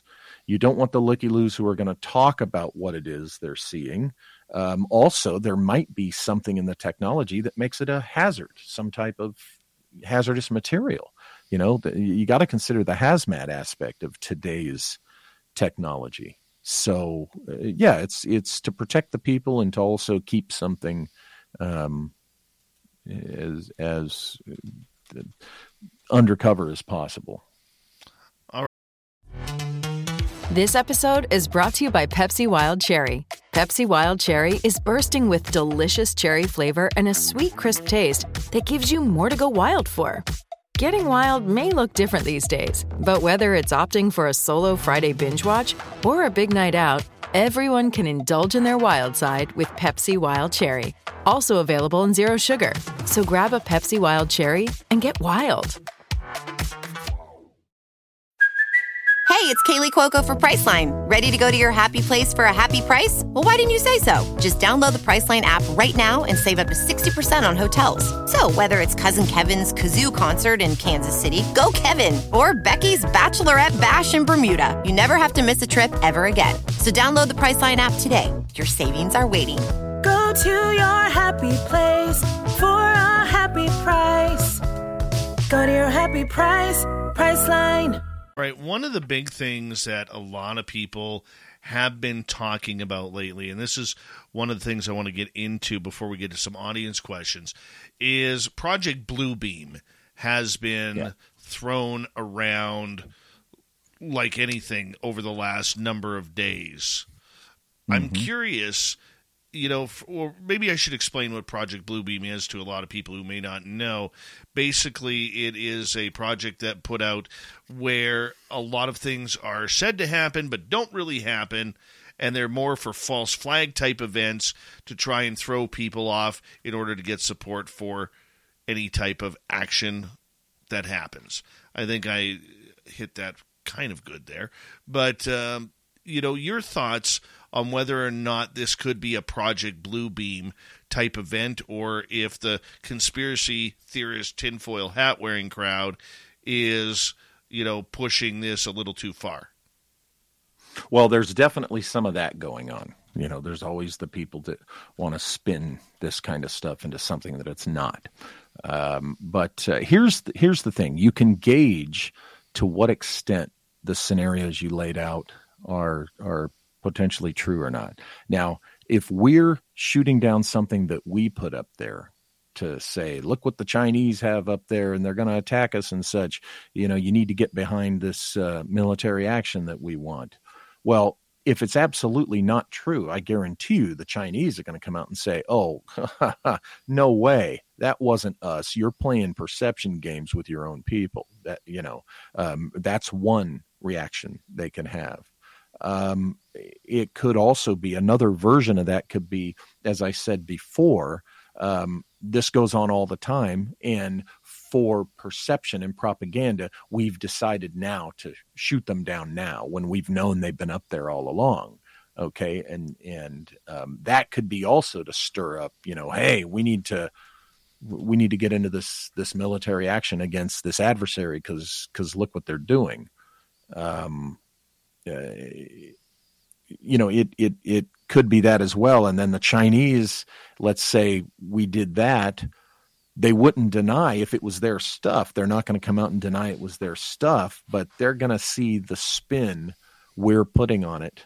You know, if if that's the case, um, and then the other the other choices of doing that, as I described already, is to uh, protect our sources of knowledge and, and again, just show off something we have, you know, to counter these things. Um, you know, so uh, and and you can't always, as your commenter there said, um, you, you can't actually uh, trust China is telling the truth about their balloon site. He said that's true. That's absolutely true because they might not want to reveal, want something revealed about what they've put up there. So they don't want to say too much about it just in case we haven't figured something out or to deflect us from looking for anything else um, is you see it's a much layered game. Okay, it, being a layered game, China was Mm-hmm. very quick to condemn the United States when the balloon was shot down, the original one, the first one. They were Yeah. quick to send out a message. But these last three, they've been completely silent on. Why do you think that Mm-hmm. is?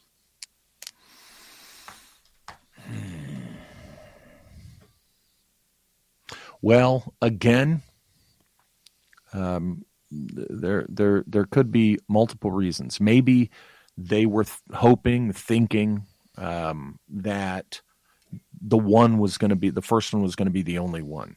So that was their response. But then we, you know, kept shooting these things down and now they're you know they're they may be in a position of oh yikes okay um, they're not going to take this off of us anymore. Maybe these things have been up there, but weren't being applied as aggressively until now, and that's why we shot them down. And you, you know, I've painted kind of a dark, grim picture of what they could have been doing and this, what this could be forecasting. Let's look at the let's look at the bright side.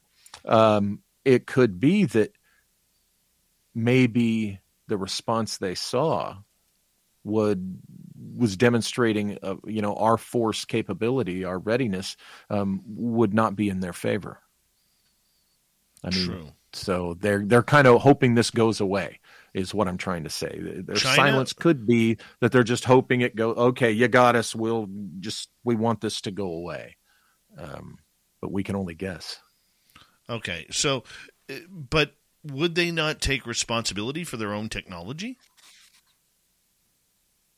Well, yeah.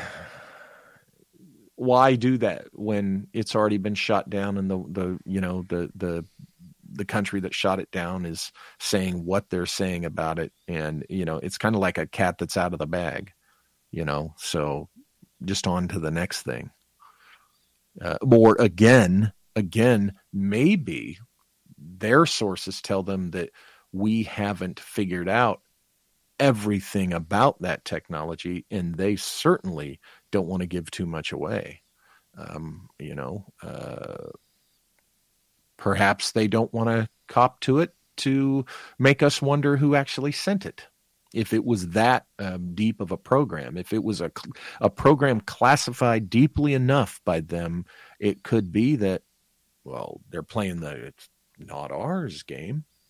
You look at look at the Russians. Maybe it's them. Know, um, again, from our perspective, we can only guess. But those are the possibilities. Those are the possible realities from my perspective as a guy who was in that world. You know, speaking of uh, Project Bluebeam here for a minute, comedian Louis C.K. has tweeted out recently that uh, the UFOs were a distraction from Ohio. Ohio is a distraction from the Nord Stream pipeline. All of it was created by Project Bluebeam, and new one world order is coming if we don't stop it. I mean this this is the stuff that people are reading on the internet, man. Yeah, yeah, and and, and using to back up conclusions that are being jumped to. Well, you know, I saw this on the internet, or hey, this guy says, and it sounds reasonable within a conspiracy, a conspiratorial context, right? But it doesn't mean it's what's true. It doesn't mean that it's accurate. Um, and and this is this contributes to the very thing that intelligence agencies and players um, like to feed. Um, you know, until you have an answer, maybe it's best to keep the looky loos in the public, you know, spazzing out over something that it's not, because you know that it's not, and you know that well, that's that's not a real danger, that's not a threat, and, and but it buys us time to figure out exactly what's going on. Well, you know what? We've got about 20 seconds left, and I was going to ask you another follow up question, but I'll probably just hold off because when we return from the break here at the bottom of the hour, we have Walter Bosley until the top of the hour here. Uh, we will get to some audience questions in our chat rooms, and uh, we really do appreciate Walter uh, coming on in And, you know, this is why I love him. I mean, when it comes to talking sense about these subjects, Walter is one of the greatest when it comes to it. And I'm so glad he's here with us tonight to break this all down after a busy weekend of the Air Force taking down four objects, the Navy Zero. And you know the Air Force is laughing at that. Spaced Out Radio, Chinese balloons, spying, espionage continues right after this on the Mighty SOR.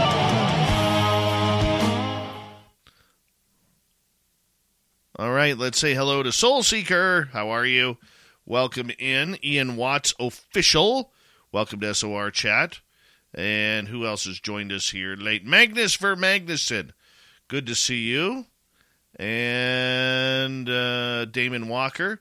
Welcome to SOR chat. Who else am I missing here? Uh, let's Mr. Cowley. Welcome back to the show. Oh, Mr. Cowley loves his spaced out radio. That's my poetic version. Sweet Donnie C, how you doing? Oh yes. Random guy's on fire tonight. The biggest threat in his opinion is not balloons, it's hypersonic missiles launched from cargo ships. Yes.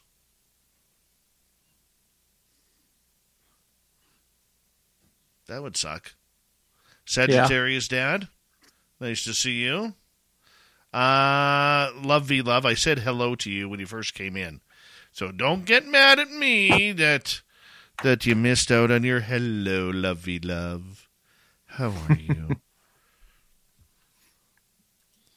All right. Remember, guys, uh, uh, if you could do me a favor, put your questions in capital letters.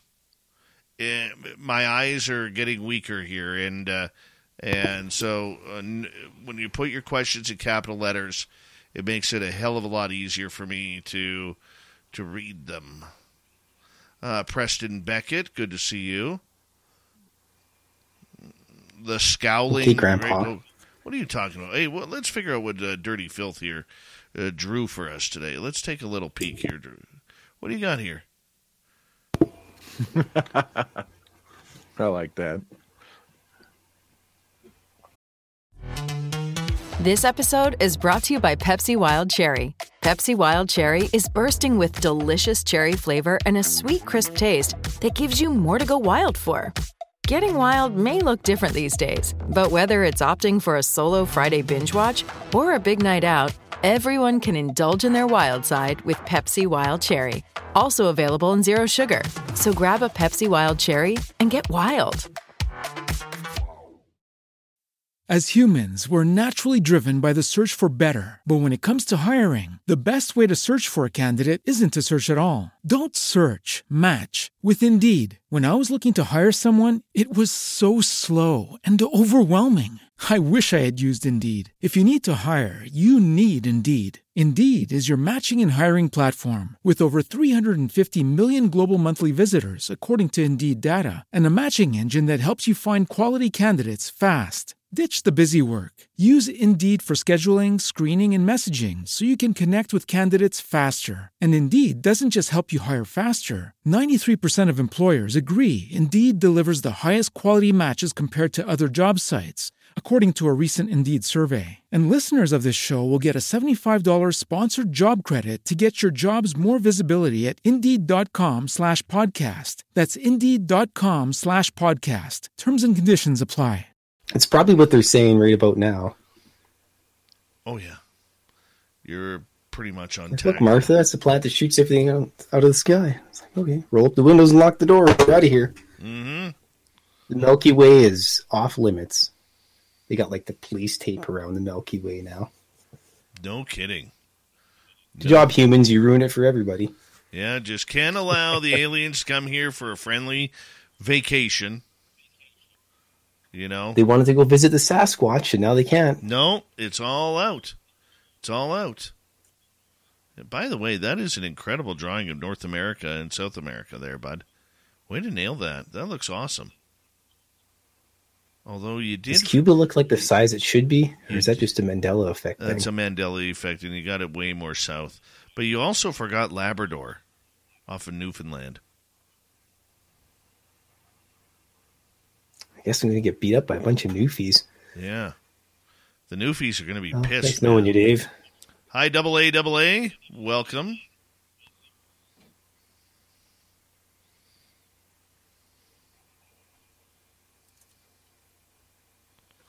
All right.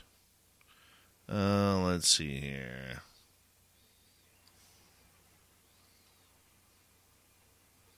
Dave has perpetually tired eyes. Give the man a break and put your questions in caps. Thanks, Jules. Appreciate that. That's actually true. That's actually true. Hey, by the way, that was a nice uh, shot of Blob there, uh, Filth. Yeah, she was getting rowdy, and then the gargoyle was up here too, and smacking at her tail. And good thing the microphone wasn't on because I was swearing. Oh, yeah, I, I can explain. All right, I'm gonna go jump in the chat room. All right. Good night, Dirty Filth. Hey, have a good night, everybody. There goes Dirty. The man, the myth, and the legend all rolled into one. Let's see if he actually logs himself out this time. Because I can't take him out. Will he log himself out? He's still there. He sometimes forgets. We got about one minute here, Walt. Alrighty. This is fun times, though. Completely Oh, yeah. different. You know, I, I'm actually enjoying what's going on. I, I maybe that's a sick and twisted me going on, uh, but I'm actually No, enjoying look, this. look, look, look, look at it as your uh, uh, a mind and soul prepared for what might happen. So, you know, you know you can deal with it. You know, take it head on, and so that's I think where that comes from. You know, uh, so you know that's the, that's a positive way to look at it, and that's the way I look at it. Oh, very much so. Very much so. Give me two seconds here. Big thank you to Susie B, Philip, Melinda, Deb, Phil, and Louis times three for the super chats. It's a wonderful way to say hello. Kira, I did say hello to you as well. Uh, you got to scroll back and find it. Yes, I said hello, beautiful Kira. Uh, anyways, let's uh, kick this thing off. And uh, that way Walter can go to bed at the top of the hour. Here we go.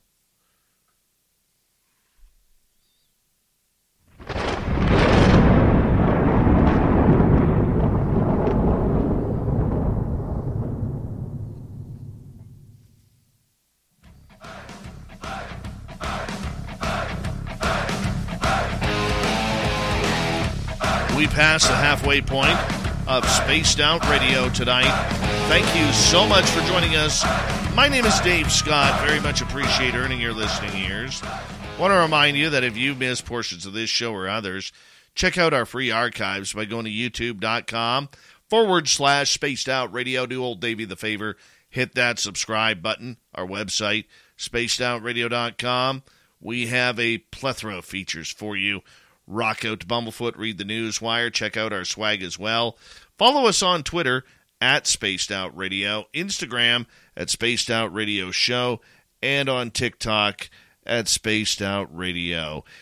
For the final time tonight, former intelligence officer Walter Bosley is with us, and we are going over what is going on between these balloons, these drones, whatever the heck they are. We're going to turn this over to some audience questions now for you.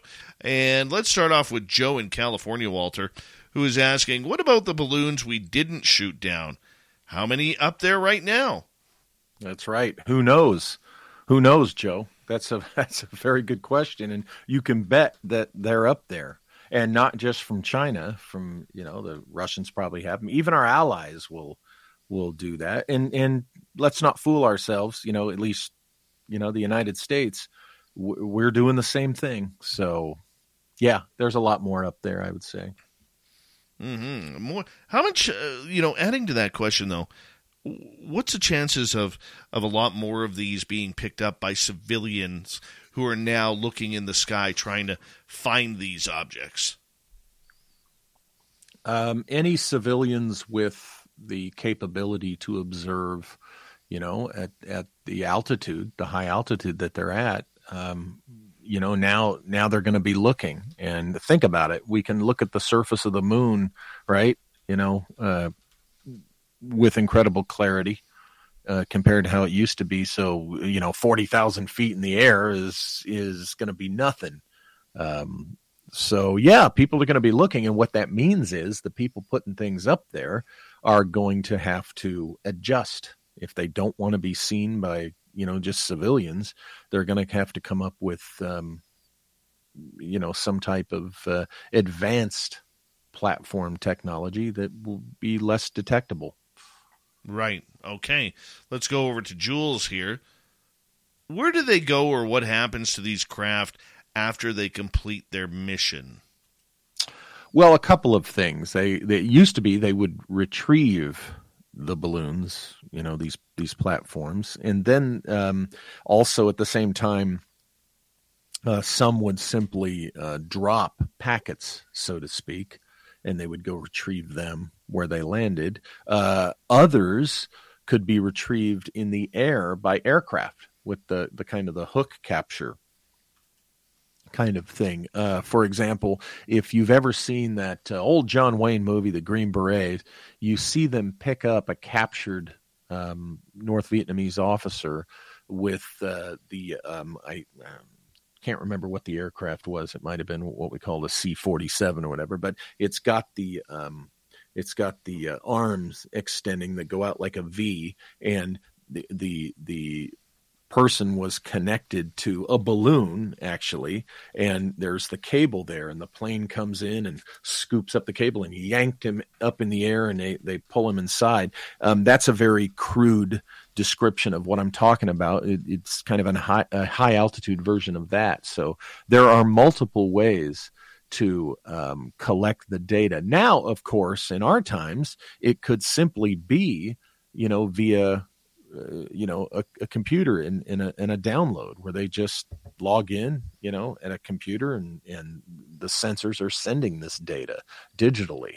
You know that would be the easiest way. And um, they make it from materials that um, are easily destructible um, or they can design them to where okay if it goes down and you capture the means by which this data is being distributed the data itself is not stored on that system. So you're not getting what the the the platform collected. So it's it's these days it's any number of those possibilities. I would I would say it's increasingly the the digital retrieval method, but um, they generally let them just fall and land and you know let the elements eat away at them. All right, let's continue on here. Let's go to Swishy Ishy who's asking, How much money do you think was wasted in shooting down that balloon with a missile?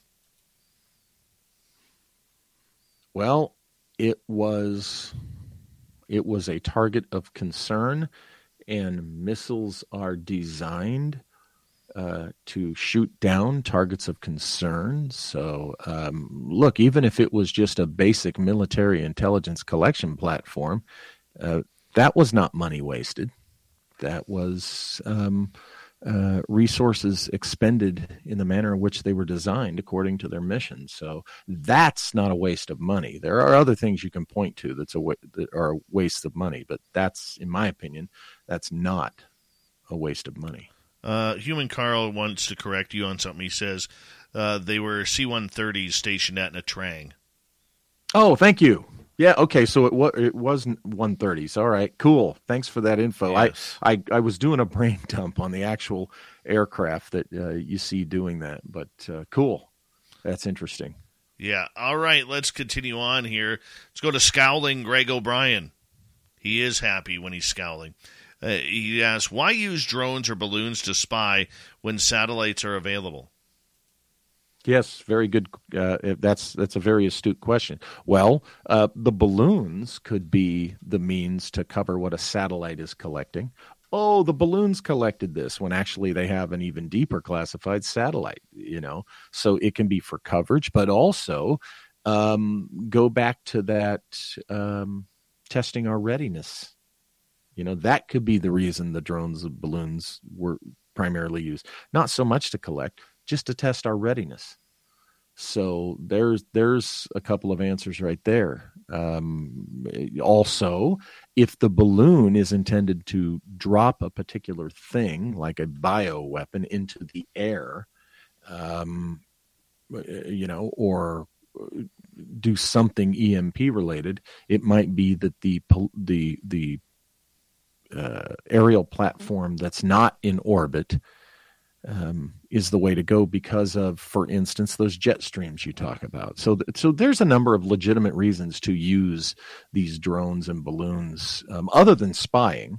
Um, uh, in fact, the spying part could be just a side mission of what the actual intention was. But there's a number of legitimate reasons why we would use these things, even though satellites exist. You know, why continue to use airplanes? Well, you know the balloons serve a different function than the satellites just like airplanes serve a different function than satellites. So satellites are not an end all be all um, resource. They asset. They they serve their function. All right let's continue on. Let's go to mothwing. Walter what is your opinion on why they are just now publicly reporting this if it's been happening regularly for years happening regularly. Um, well, because these things got uh, far down enough or close enough or whatever you want to call it to be seen. Okay, so uh, I, I, I, as I explained several minutes ago, um, it's a game we're playing too, and it could be that nothing aggressive was done until now. So, um, and and also we don't always want the adversary to know what we know they're doing. So those are those are three good reasons right there.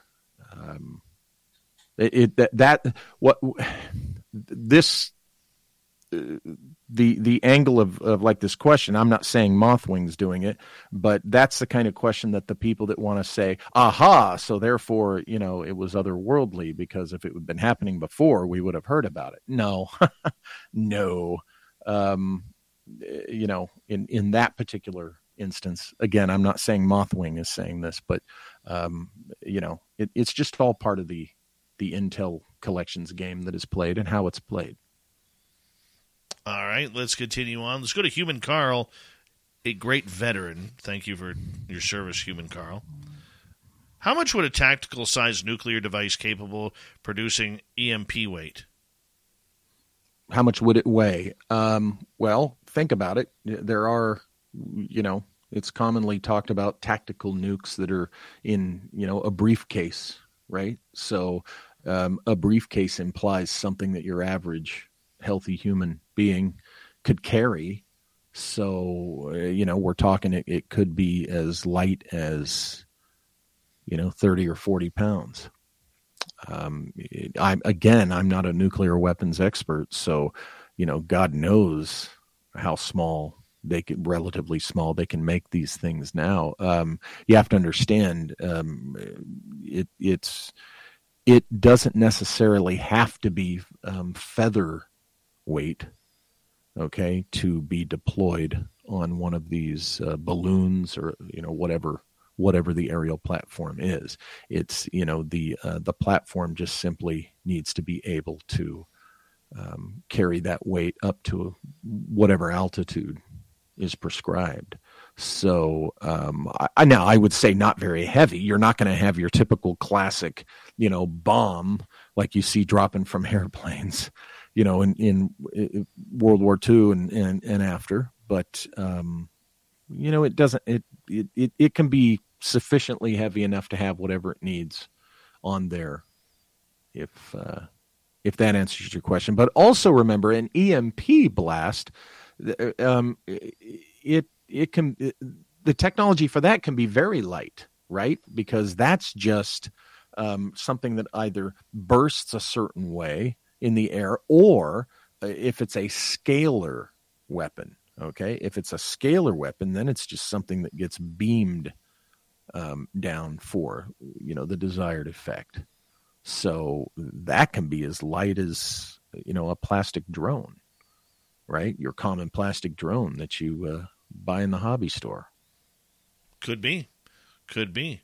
And, you know, I mean, it takes very little chemical type weapons in order to really put a big effect on a large population. Right.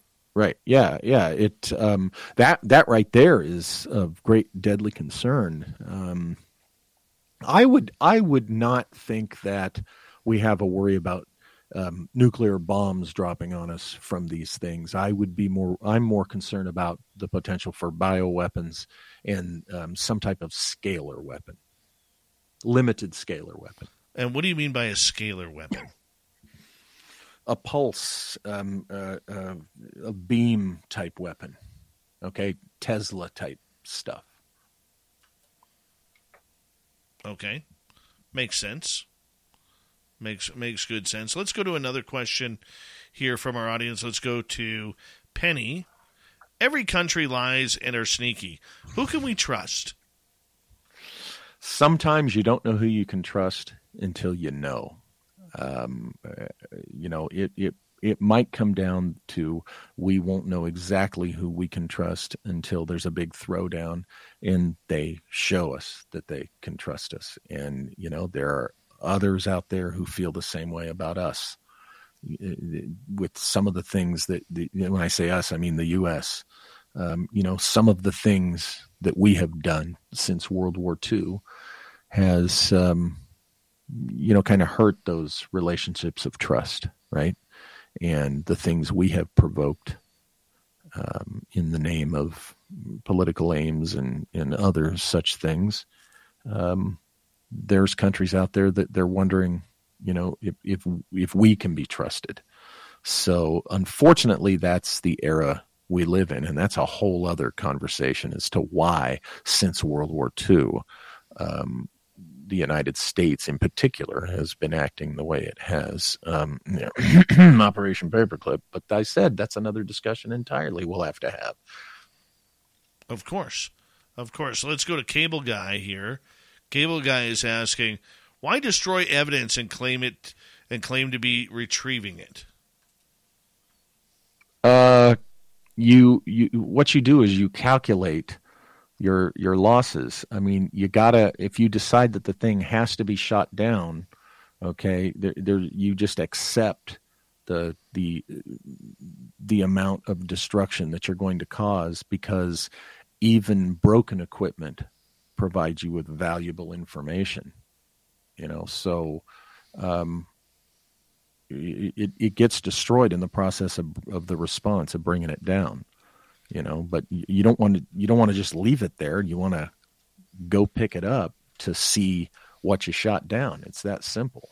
Now would they do the exact same thing as say on a plane crash? You have the uh, investigators who grab all the pieces of the wreckage and basically rebuild the plane to try yeah. and figure out would they be doing the exact same thing? Oh exactly. Yeah yeah. But let me throw another reason in there that's a very good reason uh, if you've just shot something down that might have you you had good reason to suspect it had a bio weapon on it, of course you're not going to leave it out there. You're going to go pick it up and and get it in a secure place so that it's not dangerous, you know, to, to someone who might walk up on it. Th- these are the things that have to be considered, or or you know, God knows what else they suspect might be on it. So there's very legitimate reasons for retrieving what you just blasted out of the sky if you can, and and not nefarious reasons.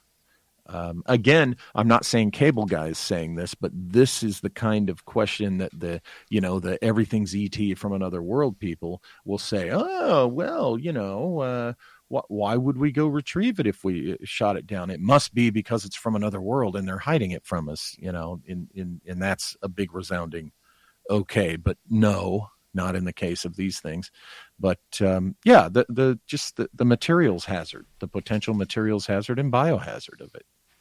And that leads to Sovereign's question here. Why aren't the aerial vehicles spraying chaff, aka toxic chemtrails, shot down as well? Again, because we're observing how they're doing this. We're observing how they function, how they operate, where they function. Um, you know, we're observing as much as we can.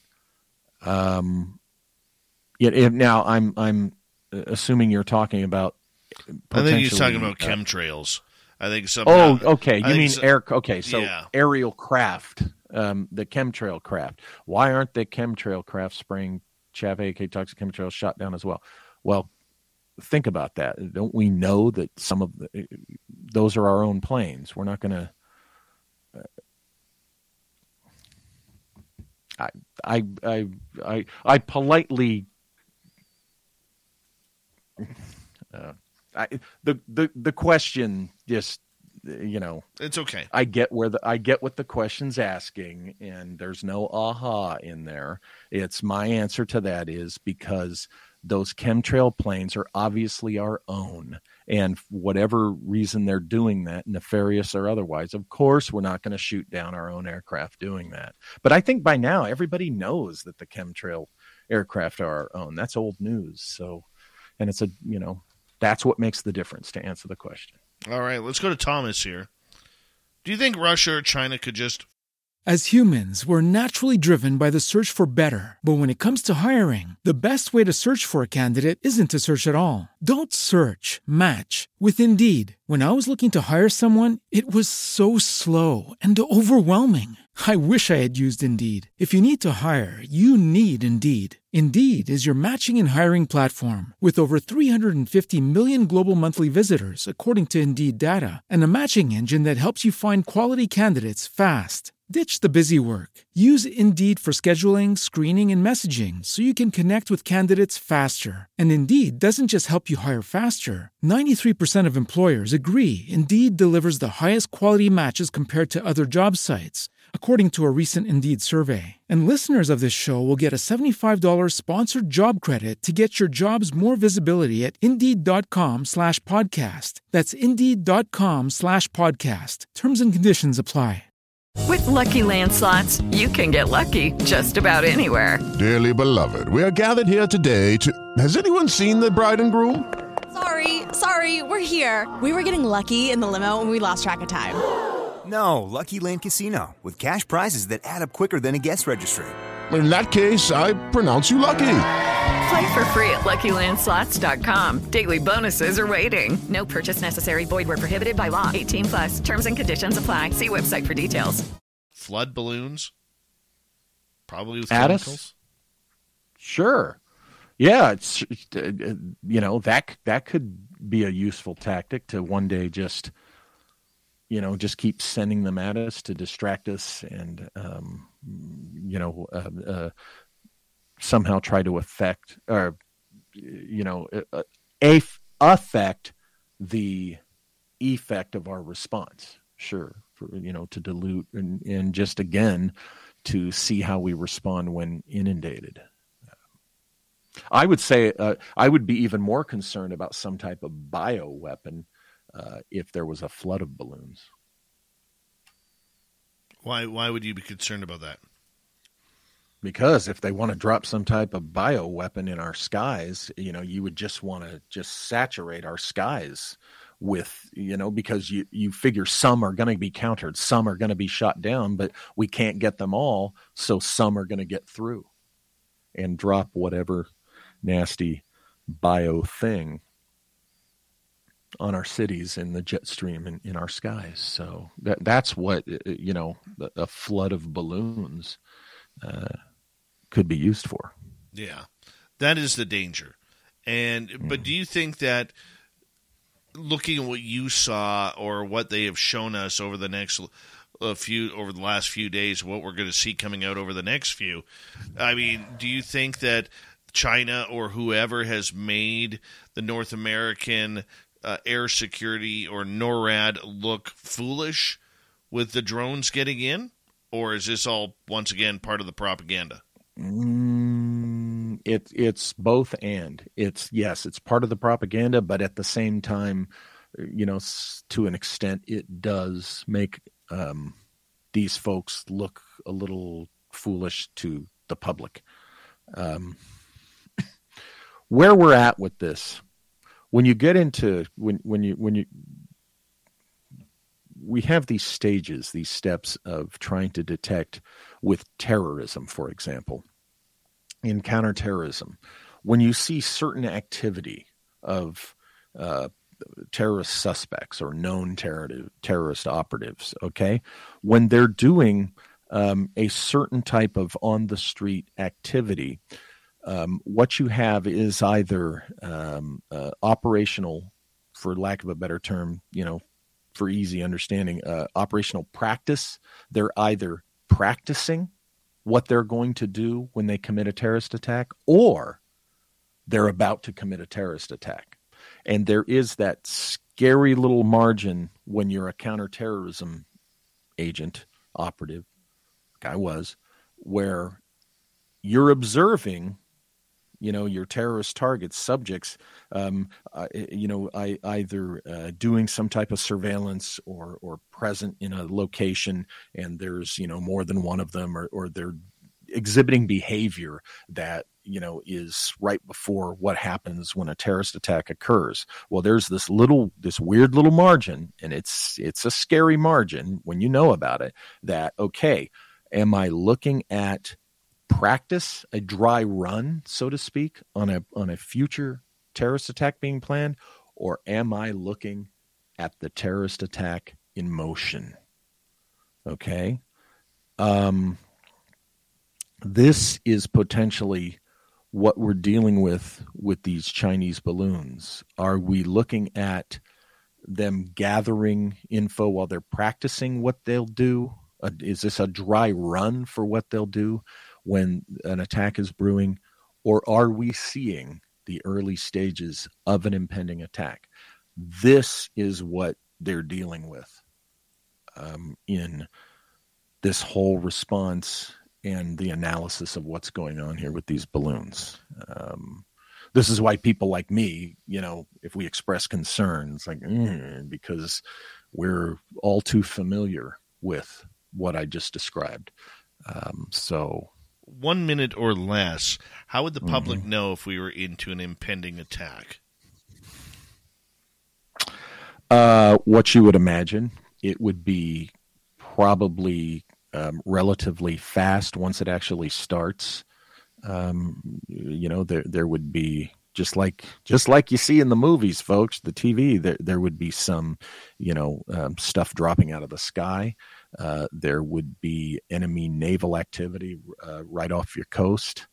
Um, you're the, the, first thing that would be taken out by the enemy attacked would be military bases and you know the, the cities around them. The major cities would be hit. Um, it would be chaos. It would be a nightmare of chaos. That's why I'm glad I live in the um, boonies, man. Walter Bosley, uh, we might bring you back here very, very soon to give us an update sure. on this topic, if you don't mind. We appreciate you filling us on in. Coming up next in hour number three, we're going to head to the swamp. Then little Timmy Senor is going to join us for the UFO report, probably a little overtime as well after the radio show on our YouTube channel with Random Guy. Stick around. There is plenty of spaced out radio coming up. And of course, more with the UFO report, Tim Senor, just a few minutes' time. We'll be right back on the mighty SOR.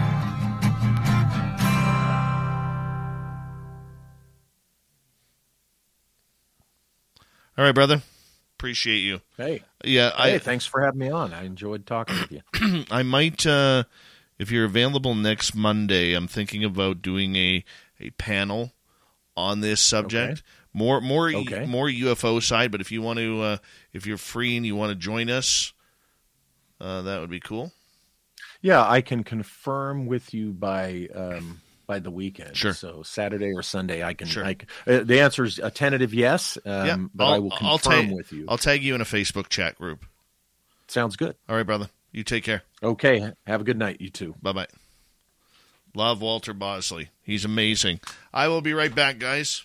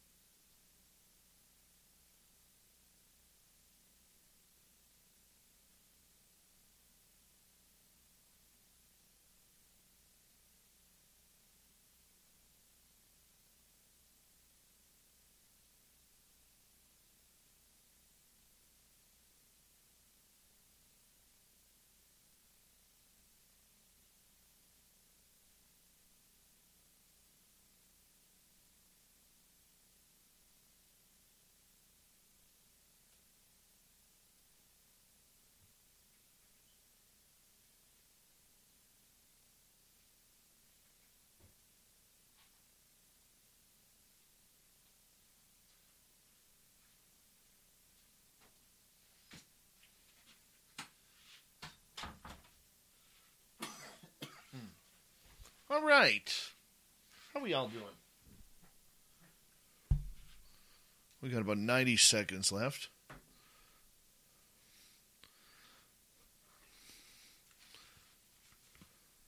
Let's clean that out. Make sure you all stick around uh, for the after hours that we're doing. Uh, Random Guy will be joining us to give us more updates regarding uh, the Chinese balloons and what he's learned on that. Want to say a big thank you to Kira, Susie B, Philip, Melinda, Deb, Phil, and Louis times three for the super chats tonight. It's a wonderful way to support what we do on this show on a nightly basis. And if you could, because it helps the algorithms, give us a thumbs up or down. And of course, hit that subscribe button, ring that bell. If you don't mind, we'd greatly appreciate it. And uh, yeah, I will be at UFOCon 2023 coming up March 17th through 19th in San Francisco, California. You can get your tickets at UFOCon2023.com. Make sure you check it on out. I'd love to meet all of you there. And of course, Vegas. Oh, thank you, Human Carl, for adding to the super chat tonight. Very much appreciate your love and support, and thank you for your service, Human Carl. We really do appreciate it.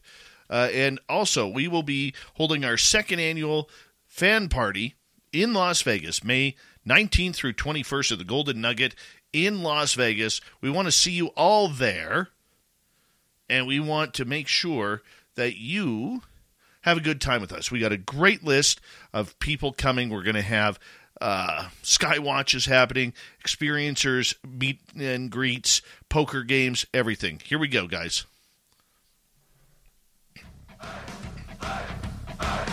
Would you like to connect with us? Head to spacedoutradio.com for all your latest show info. Now, back to Dave Scott and SOR.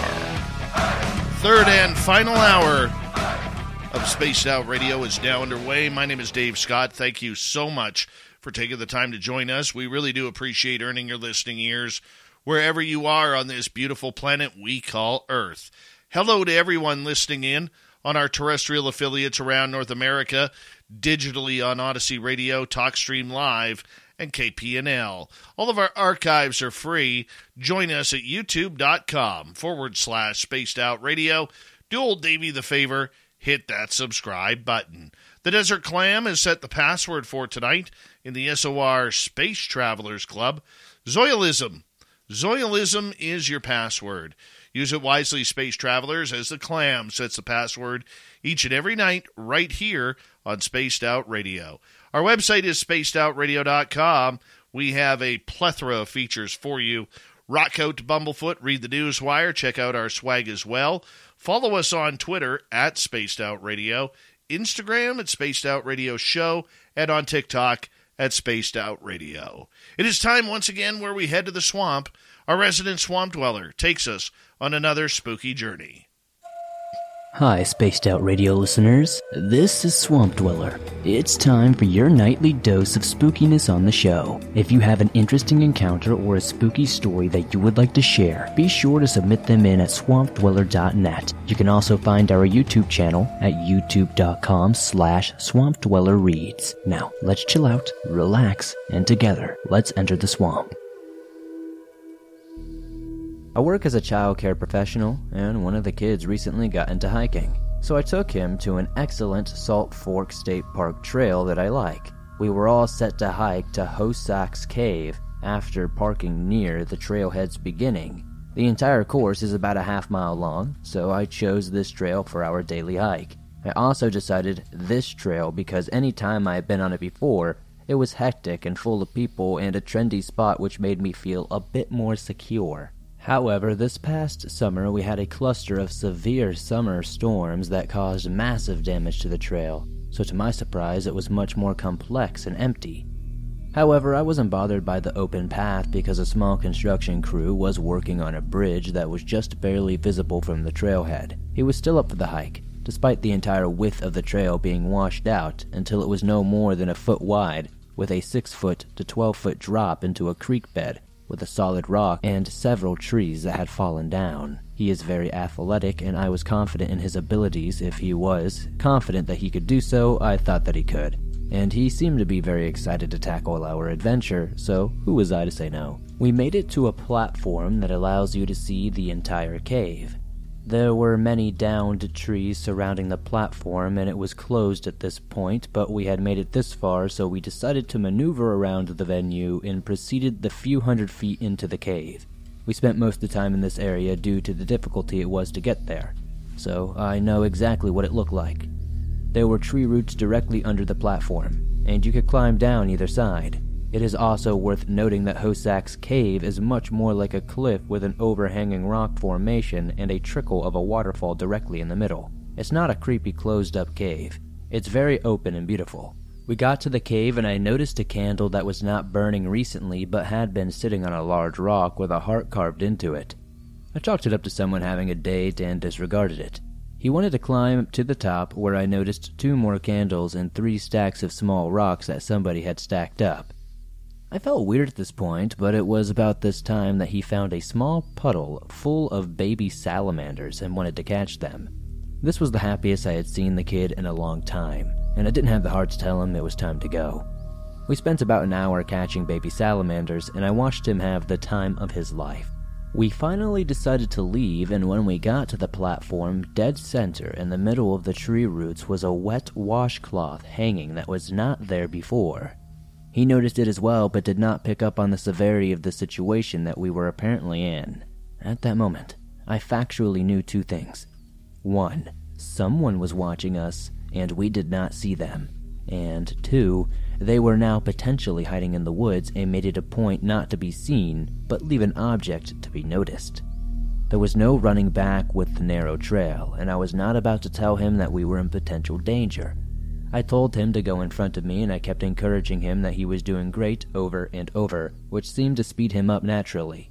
I never saw anyone while we were on the trail, but I had the most intense feeling of being watched the entire hike back. We got to the car, and I locked the doors immediately. On our way out of the park, a filthy man, probably in his 30s, came out of the woods and made a point to stare at me with the blankest expression I had ever seen on a human being. The man followed me with his eyes and head as I drove by him and continued to stare at him until I couldn't see him anymore. At that point, I knew the third fact. He made it a point to make himself appear to me, and facts one and two were confirmed.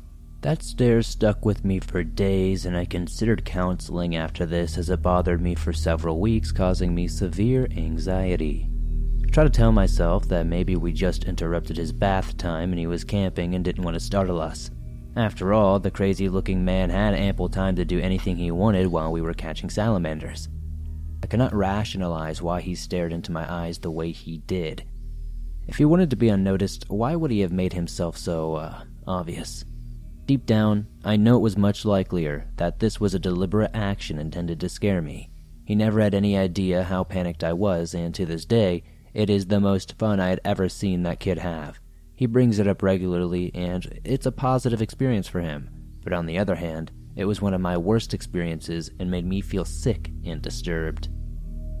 And that's why we love the swamp dweller around here, coming on in, breaking in with another spooky story, as he does each and every Monday through Friday night to kick off our number three. And we really do appreciate it. If you want more Swampy, all you got to do is go to his YouTube channel youtube.com forward slash swamp dweller reads. And you can hit subscribe on that channel and let it all out. Listen to it. Have some fun. Have some freak out. Whatever suits your fancy. We love the swamp around here. From the swamp to the stars. Time for little timmy senor and the ufo report. Nobody's gonna know. They're gonna know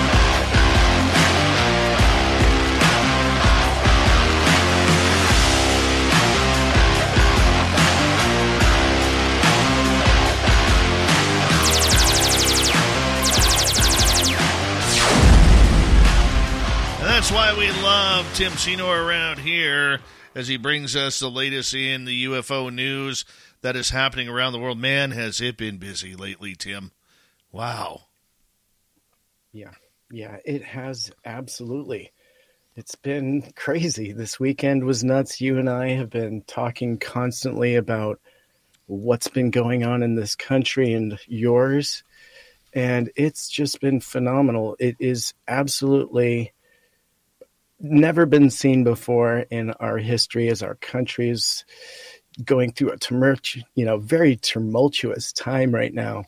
Um, and then, you know, we've got this amazing uh, news to follow. So let's let's briefly talk about it because I know it's been your show uh, all night tonight, and you've been covering it.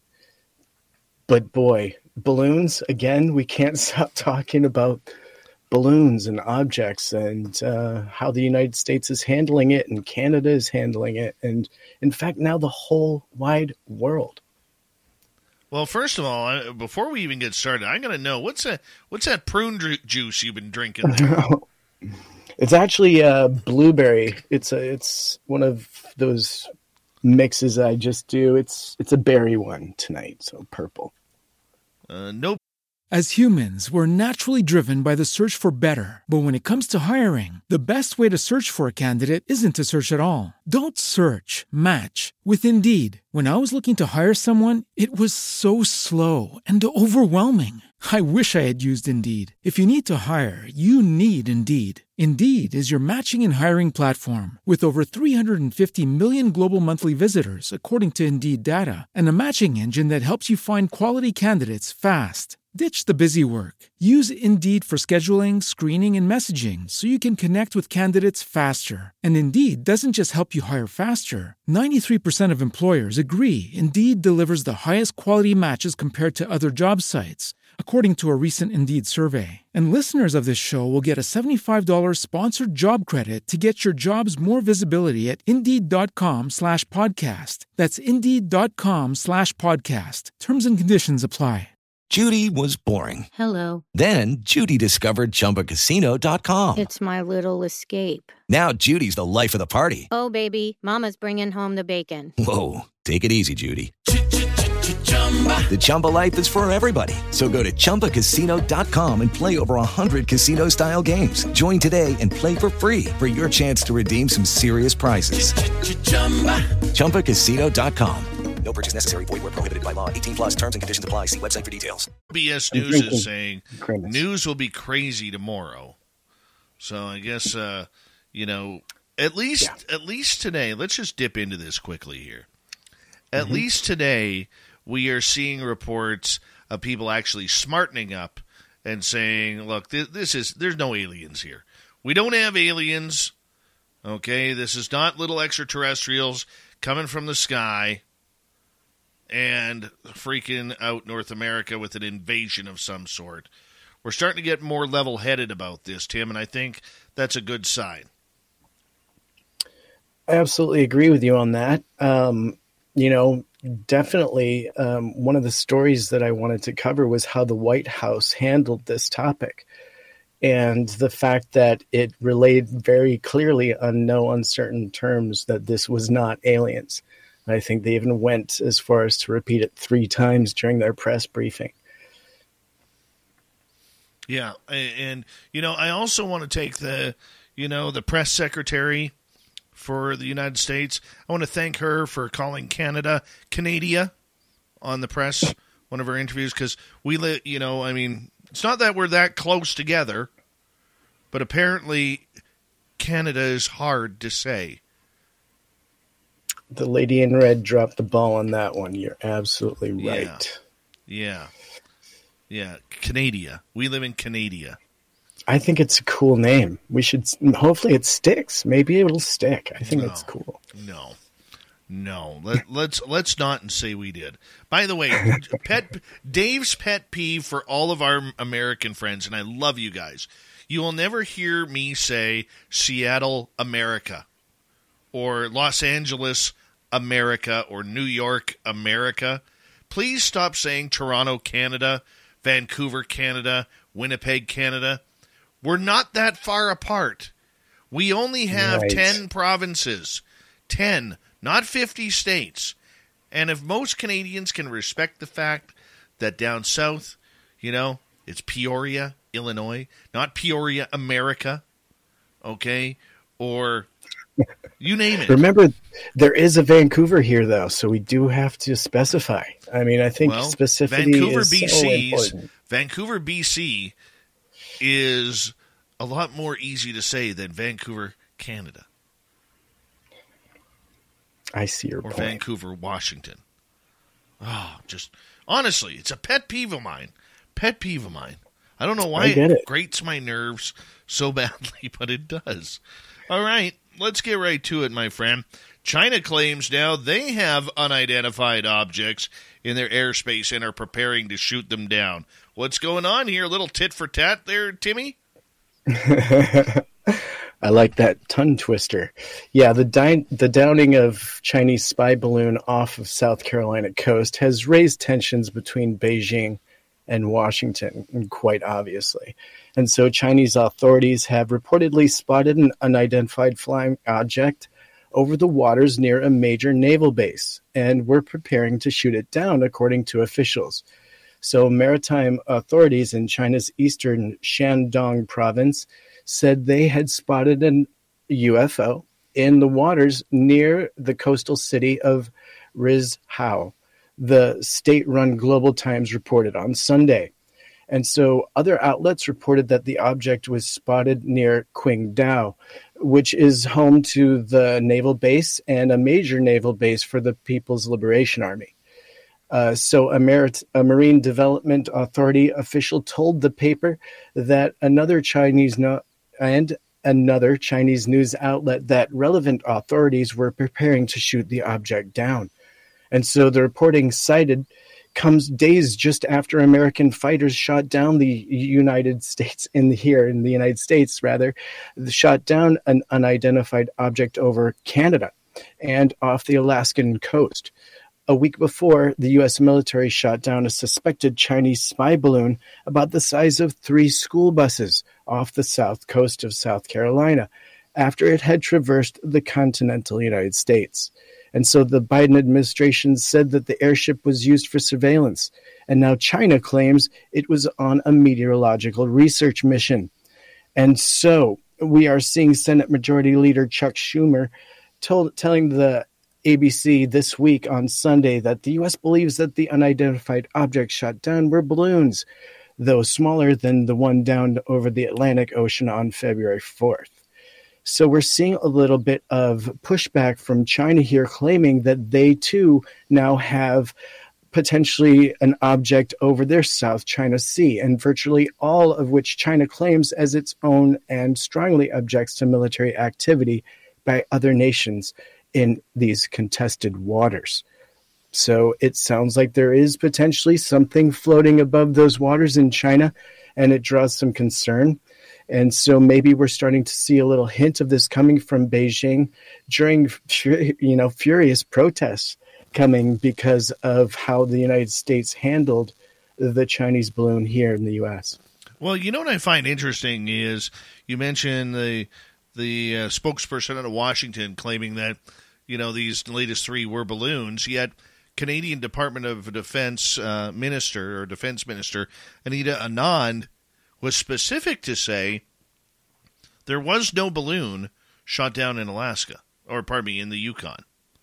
No balloon whatsoever. It was not a balloon.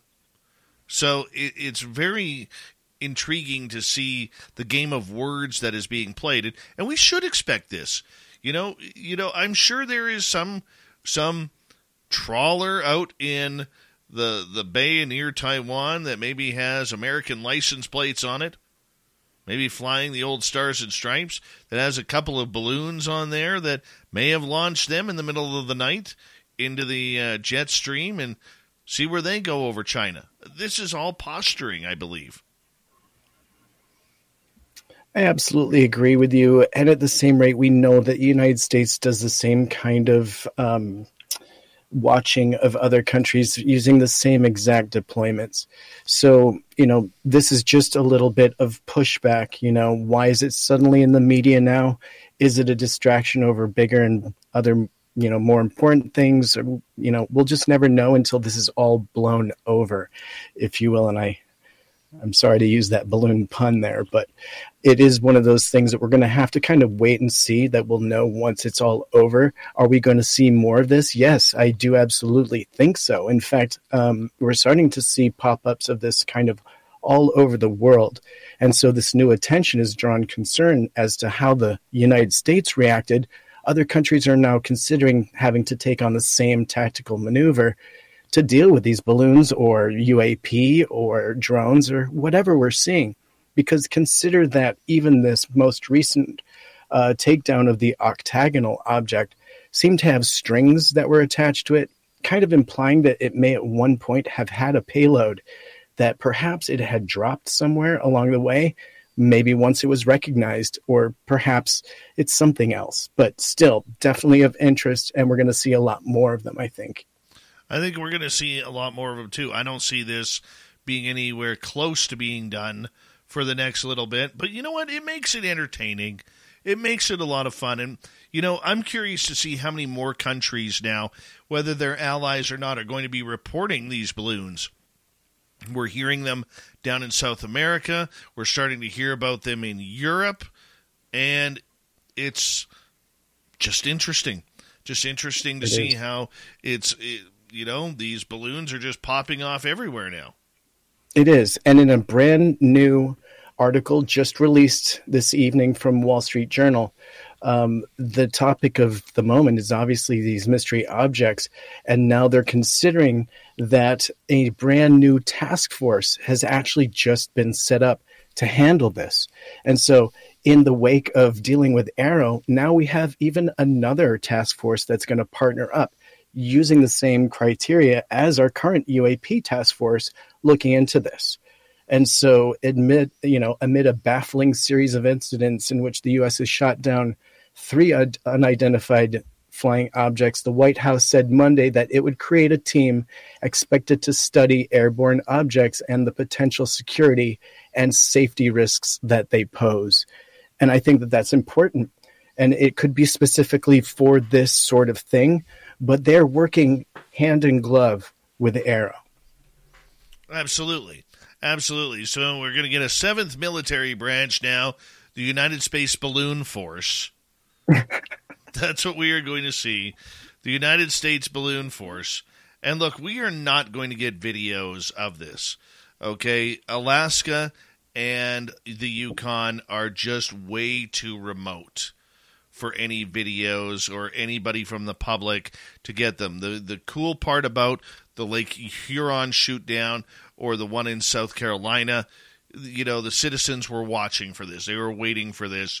They were prepared. It was an air show. And That's right. you know, I mean people will say, "Well, how come the people in the Yukon didn't get it?" Well, we explained earlier. There's 43,000 people in a territory the size of Texas and all of them, Yeah. 25,000 of them, live in the main hub of Whitehorse. Chances of that getting on video, slim to none. Alaska, exact same way. Once you leave the coastline and get into the mountains, the population is more, you got a better chance of seeing a grizzly bear hunt down a caribou than you do of actually seeing a human being out there. And my understanding was they scrambled F 16s to take down the object over Lake Huron. Is that correct? That is correct. And my also my also understanding is that um, they missed with the first shot because they came back with two uh, fired uh, missiles. And did you hear that the first shot missed and it took I, two? that I did not. That I did not. Yeah. Kind of interesting. I did hear, um, you know, that they did release through the war zone the uh, tapes from the, or rather the recordings from the pilots that took down uh, this object. And in their very words, it was a very small object, about the size of a four wheeler. I think was one of the quotes, and that it was going to be harder than expected to take it down simply because of the size. So perhaps it's not a surprise that it took two to take it down. Um, I'm not I'm not savvy enough to know the details on how hard that could be, but it is interesting to consider the size and that that was part of the, the narration that was given to the public through the war zone.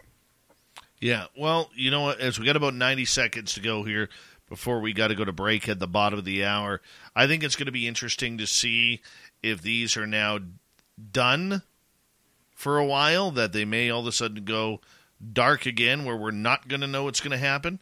Because, like Random Guy and, and Walter Bosley have said, this stuff's been happening for decades. Okay, these balloons have been coming over here for decades. We just started spotting them. And it's taken a while, but that's where we are. So the question is do they now, now that there's a big media hype over this, at some point they will have to, probably in the weeks ahead, have to say, okay, they're all gone now, people. Don't bother looking at the sky. We took care of them. Big Brother got them all. You know, let's hug in victory once again. Even though they know there's probably more out there. And they'll go Why back now? to UFOs. What do you think, Tim? I'm why now guy. Why now? It just it just seems like maybe another distraction. Everyone I know says distraction, distraction, distraction. It makes sense. Why now? Are they suddenly drawing attention to these mysterious balloons that have been there for years? Exactly. Exactly. And that that is something that we need to know. Is it part of a UFO front? Is it the start of Blue Beam? I doubt it. But you never know. You never know. Or is it just to break tension, considering there's a lot of tension between the West and the East? And we need to see, or we need to see that start to go away. When we return on Spaced Out Radio, a UFO medical coalition is seeking medical professionals to help with experiencers. We'll talk about this and more on Spaced Out Radio with Tim Senor next.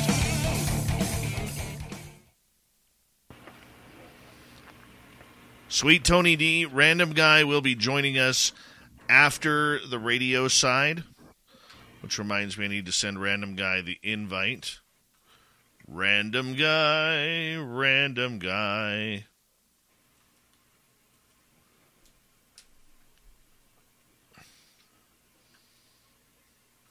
See, there was another mass shooting tonight at Michigan State. My God. Yeah. Brian G, Guy Calgary, or Guy Calgary, how are you? Uh, let's see here. Shout out to Sky News. I never saw it. I never saw. Apparently, Sky News gave us a shout out last night, and they're based out of Europe. I don't know whether it was a a verbal on video or if it was on print.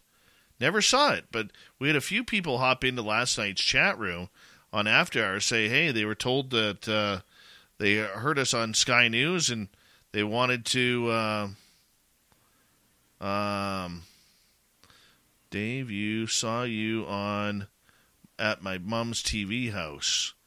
Have a good night. Okay. Yeah, I don't know. Apparently, it was some live feed on uh, on Sky News. That's all I know. That's all I know. They love you in Europe. no, we love the Commonwealth, man. There you go. Hey, do you know what the Dust channel is? Dust? Dust? No, I've never heard of it. It's a sci fi channel. No. Well, if your audience wants to, it's a free channel um, for sci fi, and it's pretty much like UFO shows back to back all day long. But I, I was watching it, and all of a sudden my face popped up, and sure enough, the Canadian show Encounter UFO is playing on there. So anyone that wants to watch that series, um, they can see my family's account on Encounter UFO, and for that matter, uh, Sev Talk is also on there. Uh, she's also on that show with me, so catch it if you can on the, channel Dust. Dust. Timmy's dust right now. Mer- Eric Markham says, I love dust. Eric also likes glitter on his forehead. wait till you, wait till you see uh, Markham in, in Vegas. He'll have like glitter all over his forehead and on his ears and everything. Something about sprinkling glitter. He just loves it. Hmm. I'm highly sus as how that happens. There's only two ways that can happen self application and non self application. I won't get into detail. Mm. Good stuff. hmm So, when are you going to be in San Francisco, Dave? I'm going to be in San Francisco March 9th or 17th through 19th at UFO MegaCon 2023. Go to UFOMegaCon2023.com. Science Bob is going to be there. Melinda Leslie, Sev Talk, I myself, and many more will be there hanging on out. I'm coming down from Canada to talk some UFOs. Canada. I love that. You that I pisses that. me off. I'm sorry. It pisses me off. I will never say it, but it, it's funny when you do. Well, of course, I'm doing it for humor, but it really pisses me off. All right. Mm-hmm. It's like uh, me making fun of the American accents, the 72 different dialects you have in your country. Yeah. I mean, I don't understand some southern draws. That's for absolutely Oh. sure. Try, try. Try understanding a Newfoundlander, a Newfoundlander speak. Right. Or New Orleans. If you go to New Orleans, forget about it. You're not going to understand anything. Plus, I mm. think they speak French there as well, which doesn't help. Canada. Canada, French Canada. Hmm.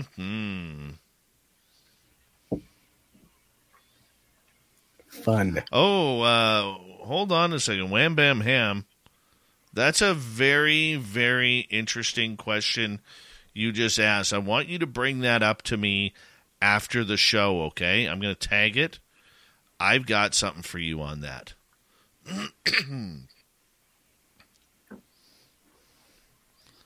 Ten seconds here.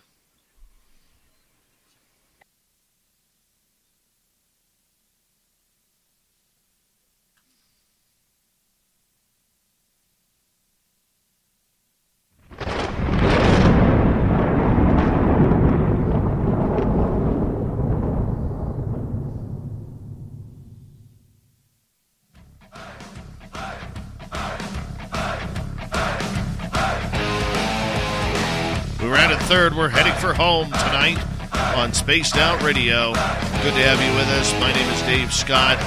Very much appreciate earning your listening ears. want to remind you that if you've missed portions of this show or others, check out our free archives at youtube.com forward slash spaced out radio. Do old Davey the favor.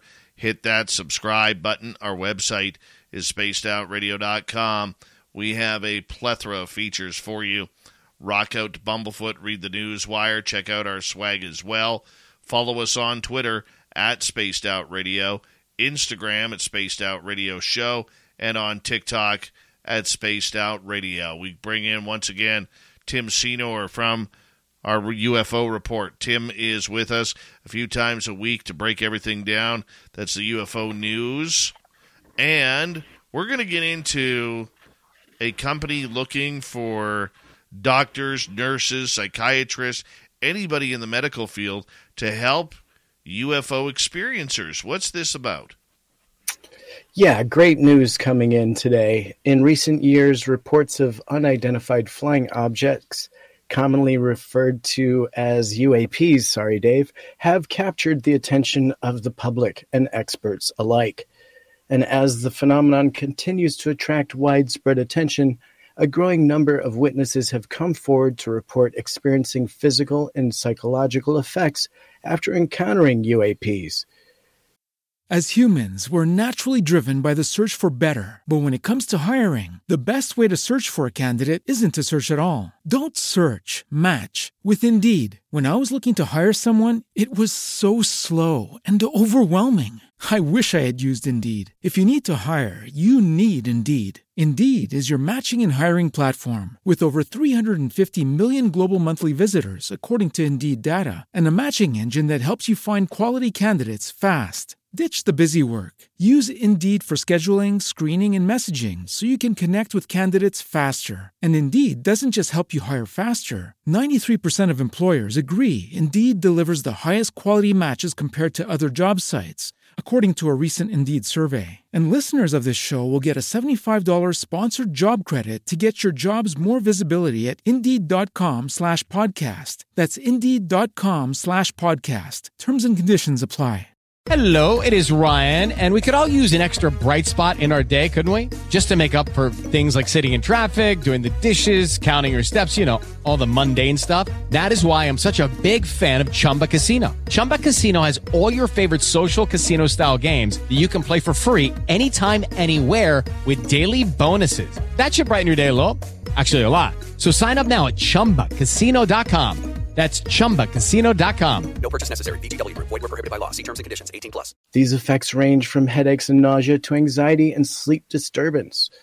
And so, Ted Roe, the co founder and executive director of the National Aviation Reporting Center on Anomalous Phenomenon, or NARCAP, said his own experiences with the UFO and the aftermath of these encounters led him to create the UAP Medical Coalition, or UAPMC.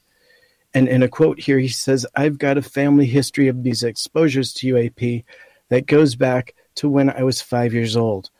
And actually, there's one or two before that that my family talks about. So I've been dealing with this subject all my life. My therapist was out to lunch in terms of UFOs in general, but she had she was good with trauma, Roe said. And so UAPMC was formed to assist medical and mental health professionals seeking to collaborate on the topic of UAP.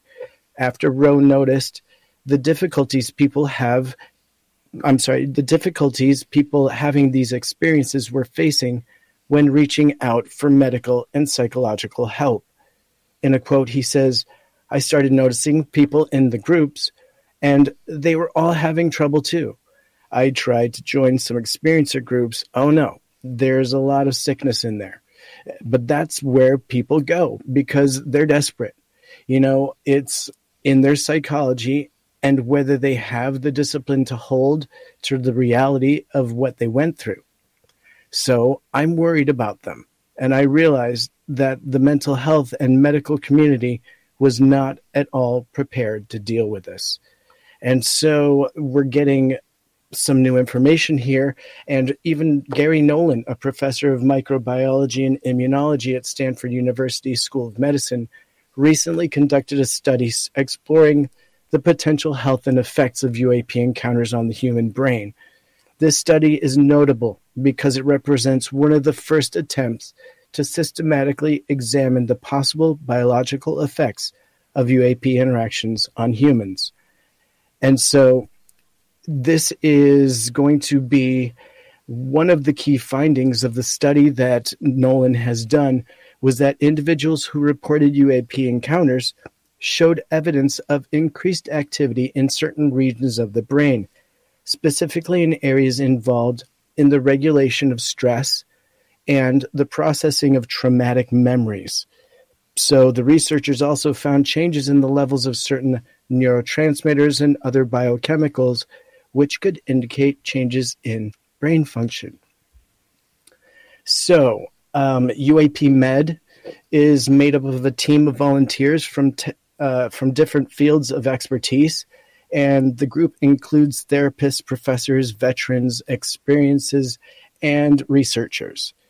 So specifically, we have uh, Rob. I'm sorry, Ron Westrum, a professor at Eastern Michigan University and sociologist. I'm sorry, sociologist, uh, sociologist rather, specializing. There was a misspelling there. Specializing in sociology of science and technology, said of the group, and he's saying here, it's amazing to meet uh, all the people and to see that this is a wonderful experience and more people need to have it. So this is bringing a lot of relief to a lot of people, and it's bringing some reality of the psychology and the medical aspects of interaction with UAP. And it's coming from an amazing person who's done a lot of good, including the creation of NARCAP in this community, which is a massive database that is provided to everyone based on, uh, I believe, military and aviation professionals. So they are typically um, expert witnesses, and it's a massive database. So, uh, congratulations to Ted Roe on this new formation. And Dave, I know you're probably excited. Uh, let's talk a little bit more about this new creation. Well, I, I think it's a great idea if they're going to go at this as being legit. Okay, that's what I want to see as an experiencer myself.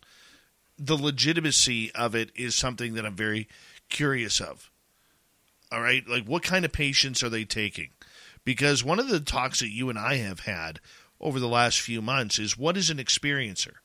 Like somebody who sees dots in the sky one time. To me, that's not an experiencer. And I've heard radio show hosts and other people call it, well, I'm an experiencer too, because I saw dots one night. And they disappeared after about three seconds. Right? That's not what we're talking about. We're talking about people who have had real health and mental issues with their contact. And we're not talking crazy people here.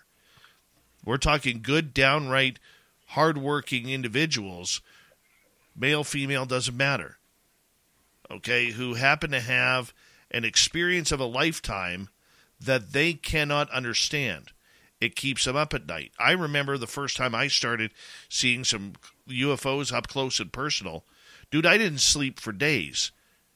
You know, it, it literally was like that moment in Close Encounters of the Third Kind where you see Richard Dreyfuss building the Devil's Tower out of everything, whether it's clay or mashed potatoes or crayons or or dirt out of his yard.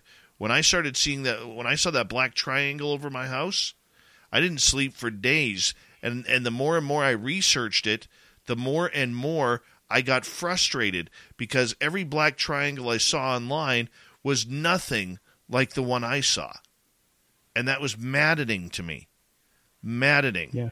Okay. And there are hundreds, if not thousands, of people like this in North America, maybe tens of thousands, who just want to know what has happened to them and why maybe it continues to happen if it includes ET contact and or abduction.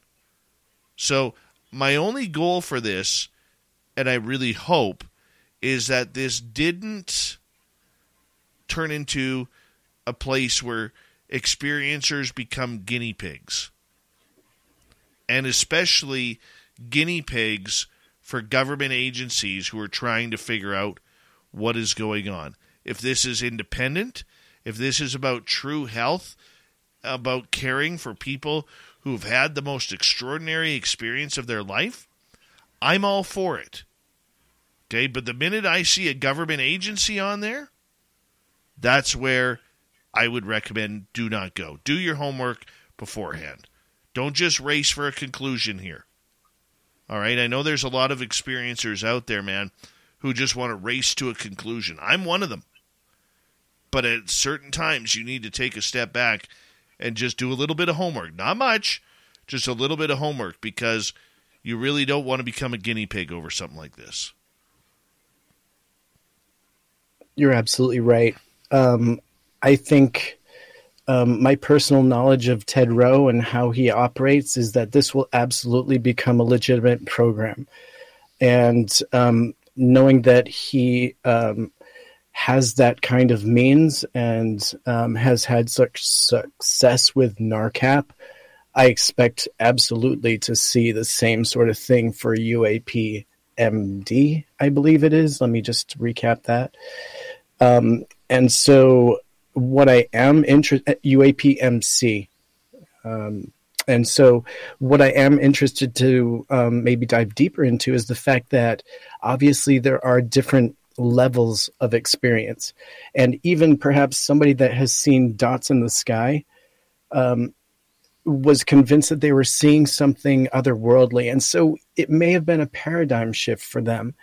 Um, it may have shattered their mental boundaries True. of what they were willing to accept, right? And so this is the sort of foundation that needs to be for anyone, right? For someone that has met ET up close and personal, and for also somebody that is just for the first time seeing something and having their eyes opened, but still may need a group to talk to you know, I think this is the sort of thing that Ted Roe is looking for here some kind of support and group on a very much larger level than just your hometown group session. And so, by my understanding of what he's putting together here, it's also a database for people to refer to. And so, if you are having an experience of some sort, you can refer to a database to see if other people are having the same sort of experience, which I could definitely see as potentially being valuable for an experiencer to not feel so isolated. You know, whether it's dots in the skies, Dave, or something where it's a repeated close up and personal contact. Well, I hope so. I hope so. But like I said, when it comes down to the study, let us just hope right off the bat that it isn't about just being a guinea pig. I hate to sound like a broken record again because you're always Yeah. making me sound like a broken record at times. But I mean, you don't need to do that study. And there are plenty of universities out there doing these studies now. Yeah, Gary Nolan, for example. Rice University, another one. Yeah, So, good stuff. Yeah. All right, let's get to the final topic here. And where are we going here now, Timmy? Well, Well, let's take a look here. Let's head to the White House, where they want you to believe those UFOs weren't aliens. Yes, indeed. Unfortunately, for the dedicated alien conspiracy theorists among us, the time is apparently not yet nigh. So don't don As humans, we're naturally driven by the search for better. But when it comes to hiring, the best way to search for a candidate isn't to search at all. Don't search, match with Indeed. When I was looking to hire someone, it was so slow and overwhelming. I wish I had used Indeed. If you need to hire, you need Indeed. Indeed is your matching and hiring platform with over 350 million global monthly visitors, according to Indeed data, and a matching engine that helps you find quality candidates fast. Ditch the busy work. Use Indeed for scheduling, screening, and messaging so you can connect with candidates faster. And Indeed doesn't just help you hire faster. 93% of employers agree Indeed delivers the highest quality matches compared to other job sites, according to a recent Indeed survey. And listeners of this show will get a $75 sponsored job credit to get your jobs more visibility at Indeed.com slash podcast. That's Indeed.com slash podcast. Terms and conditions apply. Lucky Land Casino asking people what's the weirdest place you've gotten lucky? Lucky? In line at the deli, I guess? Aha, in my dentist's office. More than once, actually. Do I have to say? Yes, you do. In the car before my kids' PTA meeting. Really? Yes. Excuse me, what's the weirdest place you've gotten lucky? I never win and tell. Well, there you have it. You can get lucky anywhere playing at LuckyLandSlots.com. Play for free right now. Are you feeling lucky? No purchase necessary. Void where prohibited by law. 18 plus. Terms and conditions apply. See website for details. Your tinfoil hats and throw them out the window necessarily, because the Biden administration has declared that the recent instances of unidentified aerial objects being shot down over the US and Canadian territory are not related to extraterrestrial life. In a quote, I know there have been questions and concerns over this, but there is no, again, no indication of aliens or extraterrestrial activity with these recent takedowns, said White House Press Secretary Karine Jean Pierre in a Monday afternoon press briefing. Again, there is no indication of aliens, she emphasized for a third time, adding, We wanted to make sure that the American people knew that. And let me just address here that I was watching that live, and all of the press were laughing as she was saying this. It was very audible chuckle in the background. So obviously there was no there were going to be no questions pushing this topic after that and we didn't see any further questions. And so in a further quote, would you tell us if there were? One journalist in the crowd of reporters shouted back in response to Jean-Pierre chuckling and made a brief joke about the movie E.T. As recently as Sunday night, Pentagon officials had indicated that they weren't ruling anything out yet, meaning, meaning aliens were still technically on the table. But the White House's announcement seemingly squashes that pipe dream. And so you may say, wait, what's going on? Over the past three days, Friday, Saturday, and Sunday, the U.S. military has shot down or aided in Canadian operations to shoot down three different, as of yet unidentified, aerial objects. And so, according to White House officials, all of those objects were aimlessly drifting without propulsion in the atmosphere between 20 to 40,000 feet and thus posed a risk to commercial aircraft. So the three back to back takedowns followed the earlier down edge of the 200 foot tall craft that the US officials are calling a Chinese surveillance spy balloon. However, none of the subsequent aircraft targeted in the recent days have been linked to China or any particular owner, state, corporate, or otherwise. Further, officials haven't determined any purpose, surveillance or otherwise, of any of the three most recent objects in the takedown. And so, John Kirby, the coordinator for strategic communications on the National Security Council, said in the morning briefing. Mm-hmm. Dave, your thoughts? It's not aliens. No, but you know what? One thing that does uh, kind of concern me about this, and I'm curious to get your opinion, and maybe we'll get Random Guy's opinion on this as well. For months, if not years, excuse me, I have been asking, where's the threat narrative? You've heard me many a times. Our audience has heard me. We also pointed it out. We did a show with Grant Cameron when the Canadian Department of National Defense came out and said there was zero threat narrative to UFOs over Canadian airspace. But the problem we have now is people are calling these Chinese drones UFOs, which they are not. They're unidentified objects, yes, but they're not what we would consider a classic UFO or what the government wants to try and put this UAP crap into our mouths with, you know, because they always need a different acronym. So the question is from a public standpoint, Tim, and I'm curious your opinion. How does this change the threat narrative when there isn't a threat narrative regarding UFOs? It's a great question, but it's obviously going to reinforce everything that they've been saying. How potentially UFOs do pose a threat. Um, I think it's actually reinforcing that, you know, because we just saw them take them down. And if they're between 20 and 40,000 feet and we don't know what they are, well, they just need to come down because they pose a threat to our aviation. And I think it's great that, um, you know, RG actually dug up an article that's almost three years old. And the topic is that the Pentagon is testing mass surveillance balloons across the US. Now, this is a three year old article coming from The Guardian. And that's the headline and it's saying that the exclusive is that the high altitude b- balloons pr- uh, promise a cheap monitoring platform that could follow multiple cars and boats for extended periods, right? Um, and we can dive a little more into this article perhaps when RG hops on.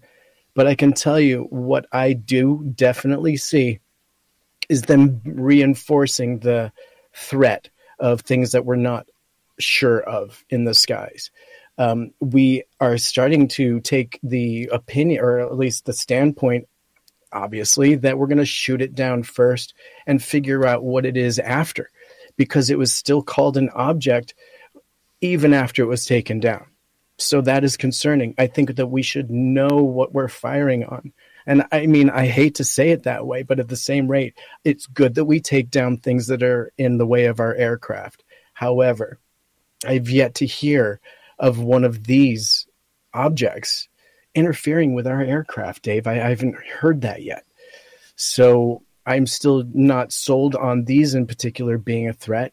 Um, I'm aware of it, and I, you know, it would be horrible to see that happen. A plane running into a, a bus-sized piece of equipment you know that's that's a horrifying thought. However, um, we see the United States using this technology on its own. Um, 25 unmanned solar powered balloons were launched from rural South Dakota, drifting 250 miles and spanning portions of Minnesota, Iowa, Wisconsin, Missouri, before concluding in central Illinois. And they say concluding.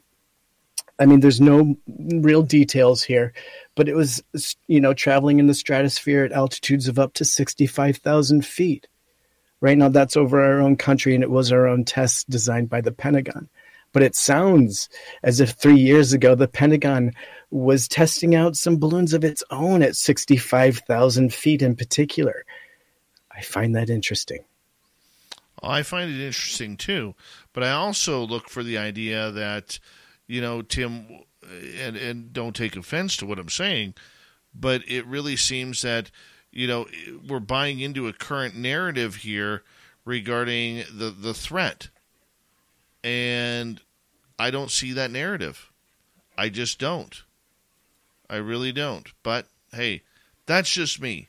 We got one minute to go here on Spaced Out Radio before we have to say goodnight to everybody. And Tim, I'll give you the final word on this threat or not. I mean, let let's just say it. Thumbs up. We'll go rock paper scissors on it. Okay. Okay. I Rock. win. It, I win its. I win its threat or its non-threat. You win its threat. Okay. Here we go. All right. Rock, Rock, paper, paper, scissors. oh, sorry. What the hell? I thought you said thumbs up, thumbs down. We're gonna have to do this Man, again. No, we've run out of time. We've run out of time. Uh, we're going to ask you, Tim, uh, before you appear on us or on SOR again, that you uh, you learn the rules to rock paper scissors. There's no dynamite in there, man. And either way, the dynamite, I would have cut the wick off, which means I would have won. Yeah, I'll take that, buddy. Another great report. Thank you so much. We'll talk to you in a couple nights' time. And of course, to everybody like Swamp Dweller, who was coming on in, giving us another spooky story. Walter Bosley, the first two hours, really having a lot of fun with Walter. And don't forget, everyone, we'll be back tomorrow night as well with another high quality show, of Woo. And uh, we want to see you here as well. We got Mr. Ron Bumblefoot Thal rocking in the background with Little Brother is watching. Bumblefoot is the official music of Spaced Out Radio, rocking us in and out of every single show. Get your horns up for the guitar god himself. Special thanks to everybody listening in at home, at work, in your cars, wherever you may be. Thank you to everyone in our chat room tonight YouTube, Twitch, LGAB, Facebook, LinkedIn, Spreaker, the Space Travelers Club, and on Twitter at hashtag Spaced Out Radio.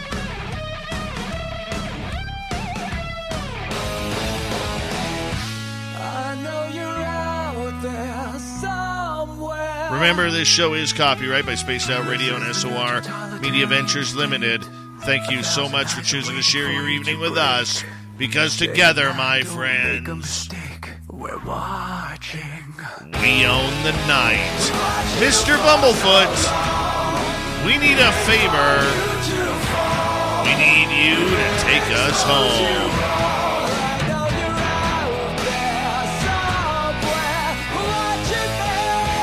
Yes, the Woo train has docked for the night.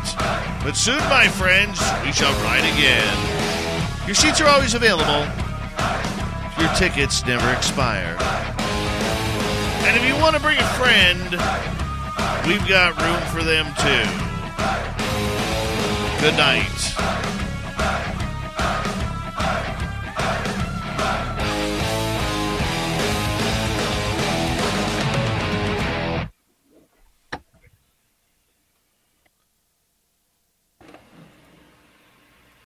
As humans, we're naturally driven by the search for better. But when it comes to hiring, the best way to search for a candidate isn't to search at all. Don't search, match with Indeed. When I was looking to hire someone, it was so slow and overwhelming.